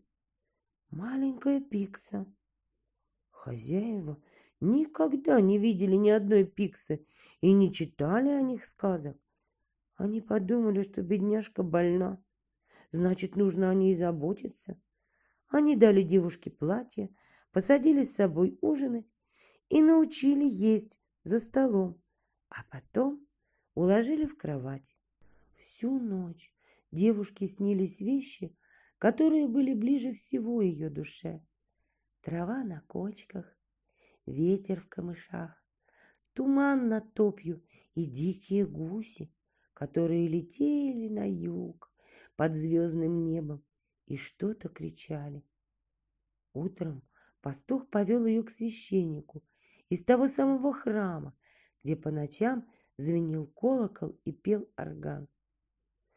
«Вот странная девушка, ее зовут Маленькая Пикса, и она вышла из болота», — объяснил пастух. И девушка рассказала, как она жила раньше и как пиксы сделали ей душу из камыша, паутинки и тумана. «Я хотела петь и видеть рай, как люди, Так она закончила свой рассказ. Священник повидал в жизни немало и поэтому ничему не удивился. Но он не знал, можно ли пикси жить с людьми и не обидятся ли на них за это ангелы. А спросить ему было не у кого. Это к нему все шли за советами. «Если ты теперь человек, то тебе нужно другое имя», — решил священник. «Какое имя ты хочешь?» «Можно? Мое имя будет Песня камышей». «Людей так не называют», — возразил священник. «Я точно знаю, потому что сам даю имена их детям. Песня камышей — это имя со значением. А люди давно забыли, что означают их имена. Давай выберем имя попроще, а то никто его не запомнит. Есть хорошее имя — Мария. Хочешь быть Марией?» «Ладно», — согласилась девушка. «И это еще не все», — продолжал священник. «Раньше ты только гуляла и плясала по болоту, а все люди работают. Есть пословица: кто не работает, тот не ест. Многие девушки трудятся на ткацкой фабрике. Может быть, туда примут и тебя? На ткацкой фабрике делают ткани. Сначала из шерсти свивают нити, потом наматывают нити на вал, мочат и отжимают, чтобы они стали гладкими. И, наконец, цепляют на специальные зубья и переплетают. Получается материя, которая наматывается на другой вал. Дальше ее можно резать и шить одежду. На фабрике, на которую попала Мария, все это делали железные станки, а работницы крутили колеса, чтобы станки не останавливались. И ни одна не знала, зачем нужен ее станок. На фабрике было темно, железо громко лязгало, а колеса были большие и тяжелые. Все девушки очень уставали и не любили свое занятие. Мария отдыхала душой только по вечерам, когда шла с фабрики в хижину и видела звезды. Во сне ей снилось родное болото. Красные листья падали в желтую траву, дикие гуси садились в камыши, болотные огоньки мерцали в тумане. Она тосковала по болоту так же сильно, как люди по ангелам и раю. «Я хочу домой», — пожаловалась она девушкам на фабрике. «Чтобы вернуться, я должна отдать душу тому, у кого ее нет. Никто из вас не вкладывает душу в свой труд. Может быть, у кого-то ее нет совсем?»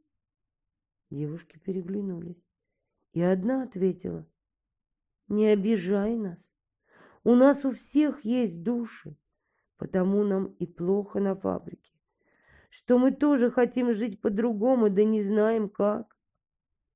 Бедняжка вышла за ворота фабрики и что делать дальше не понимала, только стояла посреди улицы и плакала. И вдруг она запела. Она не ждала, что кто-то ее выручит, не надеялась, что вернется на болото, а просто пела. И была эта песня как трясина, в которой тонешь, а еще как ветер, который ломает камыши, и как солнце высоко в небе над лесом и туманом. По улице проходили бродячие музыканты. «Мы удивляемся, как ты поешь», — признались они. «Голос у тебя тихий, но поешь ты в сто раз лучше, чем певицы с самыми громкими голосами. Тебя когда-нибудь пригласят в королевскую оперу. Тебе нужно учиться пению. Хочешь, мы тебе поможем». И Мария поехала с музыкантами в Лондон, столицу Англии, учиться пению. Она занималась день и ночь. Ночью в большом городе все равно не видно звезд, потому что ярко светят фонари. Девушка всем говорила спасибо за советы, как лучше петь, а думала только о болоте. В конце концов, все вышло, как обещали музыканты. Она стала петь так замечательно, что ее пригласили выступать в Королевскую оперу. По всему Лондону расклеили афиши. Выступает Диковинка. Это директор оперы придумал ей такой псевдоним. Новое имя для сцены. Огромный зал еле вместил всех, кто захотел ее услышать.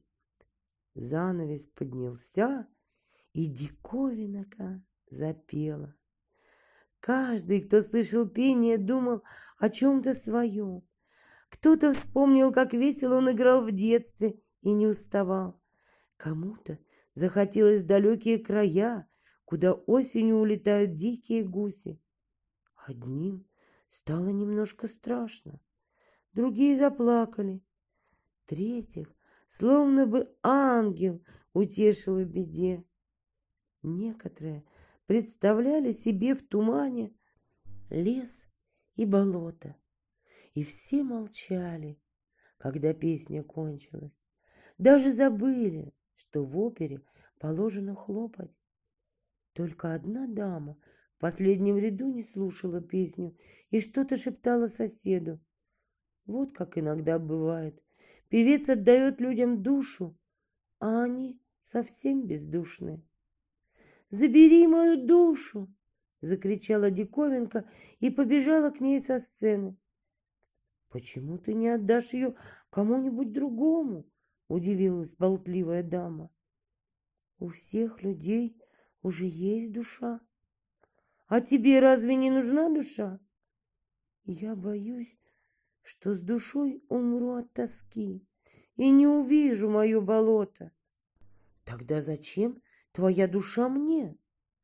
«Но тебе не нужно болото. Ты поймешь музыку, ты увидишь ангелов, ты узнаешь, каким бывает рай. Посмотри, какая красивая моя душа!» В руках у девушки появился прозрачный клубок размером с котенка. В нем бегали вверх-вниз розовые и голубые искры, а в середине горел красный огонек, как маленькое солнце.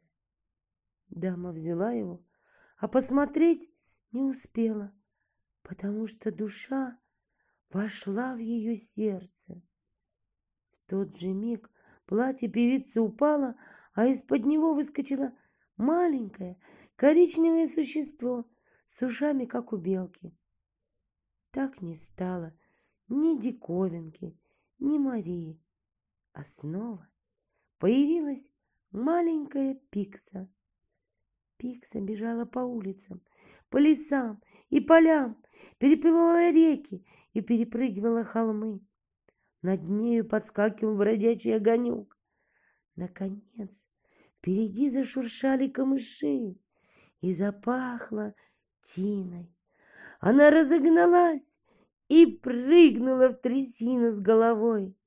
Когда она всплыла, на краю болота зазвенел колокол. Снова была осень. С деревьев падали листья, а из-под каждой кочки навстречу маленькой Пиксе спешили ее сородичи. Пиксы живут вечно. Маленькая Пикса до сих пор любит плясать вместе с другими по кочкам и лужам. Иногда все подруги танцуют, а она им поет. По ту сторону стеклянных гор за шелковым лугом стоял нехоженный, невиданный густой лес. В этом нехоженном, невиданном густом лесу, в самой его чащобе, жила старая медведица. У нее было два сына. Когда медвежата выросли, то решили, что пойдут по свету счастья искать. Поначалу пошли они к матери и, как то положено, распрощались с ней. Обняла старая медведица сыновей и наказала им никогда не расставаться друг с другом. Обещали медвежата исполнить наказ матери и тронулись в путь-дорогу. Шли они, шли, и день шли, и другой шли. Наконец, все припасы у них закончились, а медвежата проголодались. Понурые брели они рядышком. «Эх, братик, да чего же мне есть хочется?» — пожаловался младший. «И мне хочется», — сказал старший. Так они все шли да шли, покуда вдруг не нашли большую круглую головку сыра.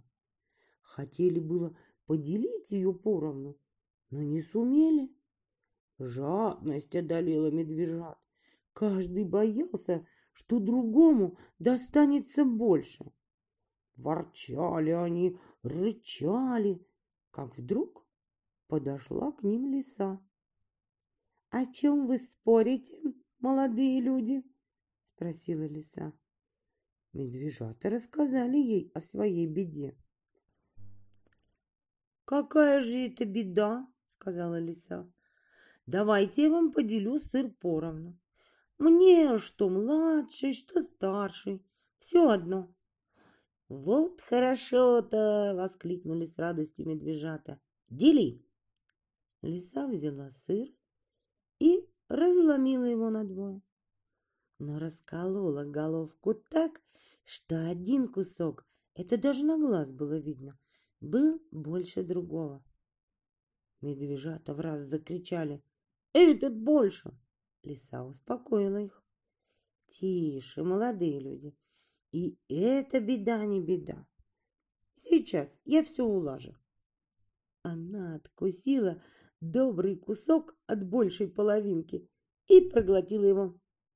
Теперь больше стал меньший кусок.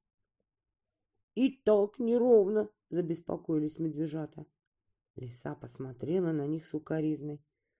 «Ну, полно, полно», — сказала она. «Я знаю свое дело». И она откусила от большей части здоровенный кусок. Теперь больший стал меньшим. «И так неровно!» — закричали медвежата. «Да будет вам!» — сказала лиса, с трудом ворочая языком, так как рот ее был набит вкуснейшим сыром. «Еще самой малости будет поровну». Лиса продолжала делить сыр, а медвежата только черными носами водили туда-сюда, туда-сюда, от большего куска к меньшему, от меньшего к большему. Пока лисица не наелась досыта, она все делила и делила. Но вот куски сравнялись, а медвежатам почти и сыра не осталось. Два крохотных кусочка. «Ну что ж, — сказала лиса, — хоть и помалу, да зато поровну. Приятного вам аппетита, медвежата!» И, помахав хвостом, она убежала. Так-то вот бывает с теми, кто жадничает. Жили себе дед да баба. Дед говорит бабе: «Ты, баба, пеки пироги, а я поеду за рыбой». Наловил рыбу и везет домой целый воз. Вот едет он и видит: лисичка свернулась калачиком и лежит на дороге. Дед слез с воза, подошел к лисичке, а она не шевельнется, лежит себе, как мертвая. «Вот будет подарок жене», — сказал дед. Взял лисичку и положил на воз, а сам пошел впереди. А лисичка улучила время и стала выбрасывать потихоньку из воза все по рыбке да по рыбке, все по рыбке да по рыбке. Выбросила всю рыбу и сама ушла. «Ну, старуха, — говорит дед, — какой воротник привез я тебе на шубу? Уйди, там на возу и рыба, и воротник». Подошла баба к возу. Ни воротника, ни рыбы, и начала ругать мужа. «Ах ты такой-сякой! Ты еще вздумал обманывать?» Тут дед смекнул, что лисичка-то была не мертвая. Погоревал, погоревал, да делать-то нечего. А лисичка собрала всю разбросанную по дороге рыбу в кучку, села и ест себе. Навстречу ей идет волк. «Здравствуй, кумушка!» «Здравствуй, куманек!» «Дай мне рыбки!» «Ну, лови сам, да и ешь!» «Я не умею!» «Эка ведь! Я же наловила! Ты, куманек, ступай на реку, отпусти хвост в прорубь, рыба сама на хвост нацепляется. Да смотри, сиди подольше, а то не наловишь». Волк пошел на реку, отпустил хвост в прорубь, дело-то зимою было. Уж он сидел, сидел, целую ночь просидел. Хвост-то его и приморозило. Попробовал было приподняться, не тут-то было. «Эка, сколько рыбы привалило, и не вытащишь», — думает он. Смотрит, а бабы идут за водой и кричат, завидя серого: «Волк, волк, бейте его, бейте его!» Прибежали и начали колотить волка, кто коромыслом, кто ведром, кто чем попало. Волк прыгал, прыгал, оторвал себе хвост и пустился без оглядки бежать. «Хорошо же, — думает, — уж я тебе отплачу, кумушка». А лисичка-сестричка, покушав рыбки, захотела попробовать, не удастся ли еще что-нибудь стянуть. Забралась в одну избу, где бабы пекли блины, да попала ее в катку головой. Вымазалась вся в тесте и бежит, а волк ей навстречу. «Так-то ты учишь меня! Меня всего исколотили!» «Эх, куманек, — говорит лисичка-сестричка, — у тебя хоть кровь выступила, а у меня мозг. Меня больней твоего побили, я на силу плетусь». «И то правда, — говорит волк. — Где тебе, кумушка, уж идти? Садись на меня, я тебя довезу». Лисичка села ему на спину, он ее и понес.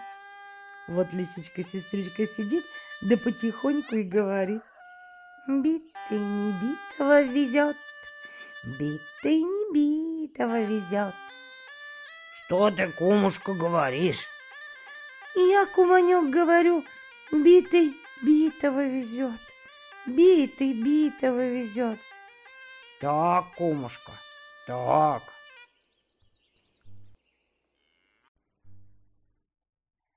Лиса и журавль. Лиса с журавлем подружилась, даже покумилась с ним у кого-то на родинах. Вот и вздумала однажды лиса угостить журавля. Пошла звать его к себе в гости. «Приходи, куманек, приходи, дорогой, уж я как тебя угощу». Идет журавль на званый пир, а лиса наварила манной каши и размазала по тарелке. подала и подчивает. Покушай, мой голубчик Куманек, сама стряпала. Журавль хлоп-хлоп носом, стучал, стучал, ничего не попадает. А лисица в это время лижет себе да лижет кашу. Так всю сама и скушала. Каша съедена, лисица говорит. Не обессудь, любезный кум, больше почивать нечем. Спасибо, кума, и на этом. Приходи ко мне в гости. На другой день приходит лиса, а журавль приготовил окрошку. Наклал в кувшин с малым горлышком, поставил на стол и говорит. Кушай, кумушка, право, больше нечем почивать. Лиса начала вертеться вокруг кувшина. И так зайдет, и этак, и лизнет его, и понюхает-то. Все ничего не достанет, не лезет голова в кувшин. А журавль меж тем клюет себе да клюет, пока все не поел. Ну, не обессудь, кума, больше угощать нечем. Взяла лису досада, думала, что наестся на целую неделю, а домой пошла, как не солоно хлебала. Как аукнулась, так и откликнулась. С тех пор и дружба у лисы с журавлем врозь. Пузырь, соломинка и лапоть. Жили-были пузырь, соломинка и лапоть. Пошли они в лес дрова рубить. Дошли до реки, не знают, как через реку перейти. Лапоть говорит пузырю. Пузырь, давай на тебе переплывем. Нет, лапоть, пусть лучше соломинка перетянется с берега на берег, а мы перейдем по ней. Соломинка перетянулась. Лапоть пошел по ней, она и переломилась. Лапоть упал в воду, а пузырь хохотал-хохотал, да и лопнул. Петушок и бобовое зернышко.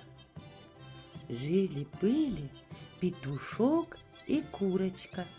Петушок все торопился, все торопился, а курочка, знай себе, приговаривает. Петя, ко-ко-ко, не торопись. Петя, ко-ко-ко, не торопись. Клевал как-то петушок бобовые зернышки, да в торопях и подавился. Подавился, не дышит, не слышит, словно мертвый лежит. Перепугалась курочка, бросилась к хозяйке, кричит. Ох, ко-ко-ко, хозяюшка, дай скорее маслица, петушку горлышко смазать, подавился петушок, о, ко-ко-ко, бобовым зернышком. Хозяйка говорит, беги скорее к коровушке, проси у нее молока, а я уже собью маслица. Бросилась курочка к коровушке. Коровушка, ко-ко, голубушка, дай скорее молока. Из молока хозяюшка собьет маслица, ко-ко-ко, маслица, смажу петушку горлышко, подавился петушок, ко-ко-ко, бобовым зернышком. Ступай скорее к хозяину, пусть он принесет мне свежей траву ему. Бежит курочка к хозяину. Хозяин, хозяин, дай скорее коровушке свежей травы. Ко-ко-ко-ко. Коровушка даст молочка. Из молочка хозяюшка собьет маслица. Маслица, я смажу петушку горлышко. Подавился петушок бобовым зернышком. Беги скорее к кузнецу за косой. Со всех ног бросилась курочка к кузнецу. Кузнец, кузнец, дай скорее хозяину хорошую ко-ко-ко косу. Хозяин даст коровушке травы, Коровушка даст молока, хозяюшка даст мне маслица. Я смажу петушку горлышко, подавился петушок бобовым зернышком. Кузнец дал хозяину новую косу. Хозяин дал коровушке свежей травы. Коровушка дала молока. Хозяюшка сбила масло, дала маслице курочке. Смазала курочка петушку горлышко. Бобовое зернышко проскочило. Петушок вскочил и во все горло закричал: «Кукареку!»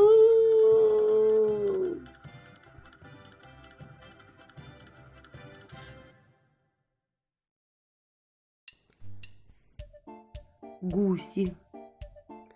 Жил старичок со старушкой. Были у них дочка да сынок маленький. Собрались старики в город и приказывают дочке: «Мы пойдем, дочка, в город, принесем тебе булочку, купим платочек, а ты будь умна, братца, береги, со двора не ходи». Ушли старики. Девочка посадила братца на травку под окном, а сама побежала на улицу и заигралась. Налетели гуси, подхватили мальчика и унесли на крылышках. Прибежала девочка, глядь, а, нет братца, кинулась туда-сюда, нету. Кликала девочка, кликала братца, не откликается. Выбежала в чистое поле, вдали метнулось гусиное стадо и пропало за темным лесом.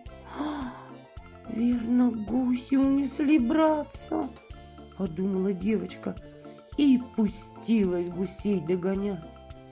Бежала девочка, бежала, видит, стоит печка. «Печка, печка, скажи, куда гуси полетели?» «Съешь моего ржаного пирожка, скажу». А девочка говорит: «У моего батюшки пшеничные не едятся». И побежала дальше. Бежит девочка дальше и видит, стоит яблоня. «Яблоня, яблоня, куда гуси полетели?» «Съешь моего лесного яблочка, тогда скажу».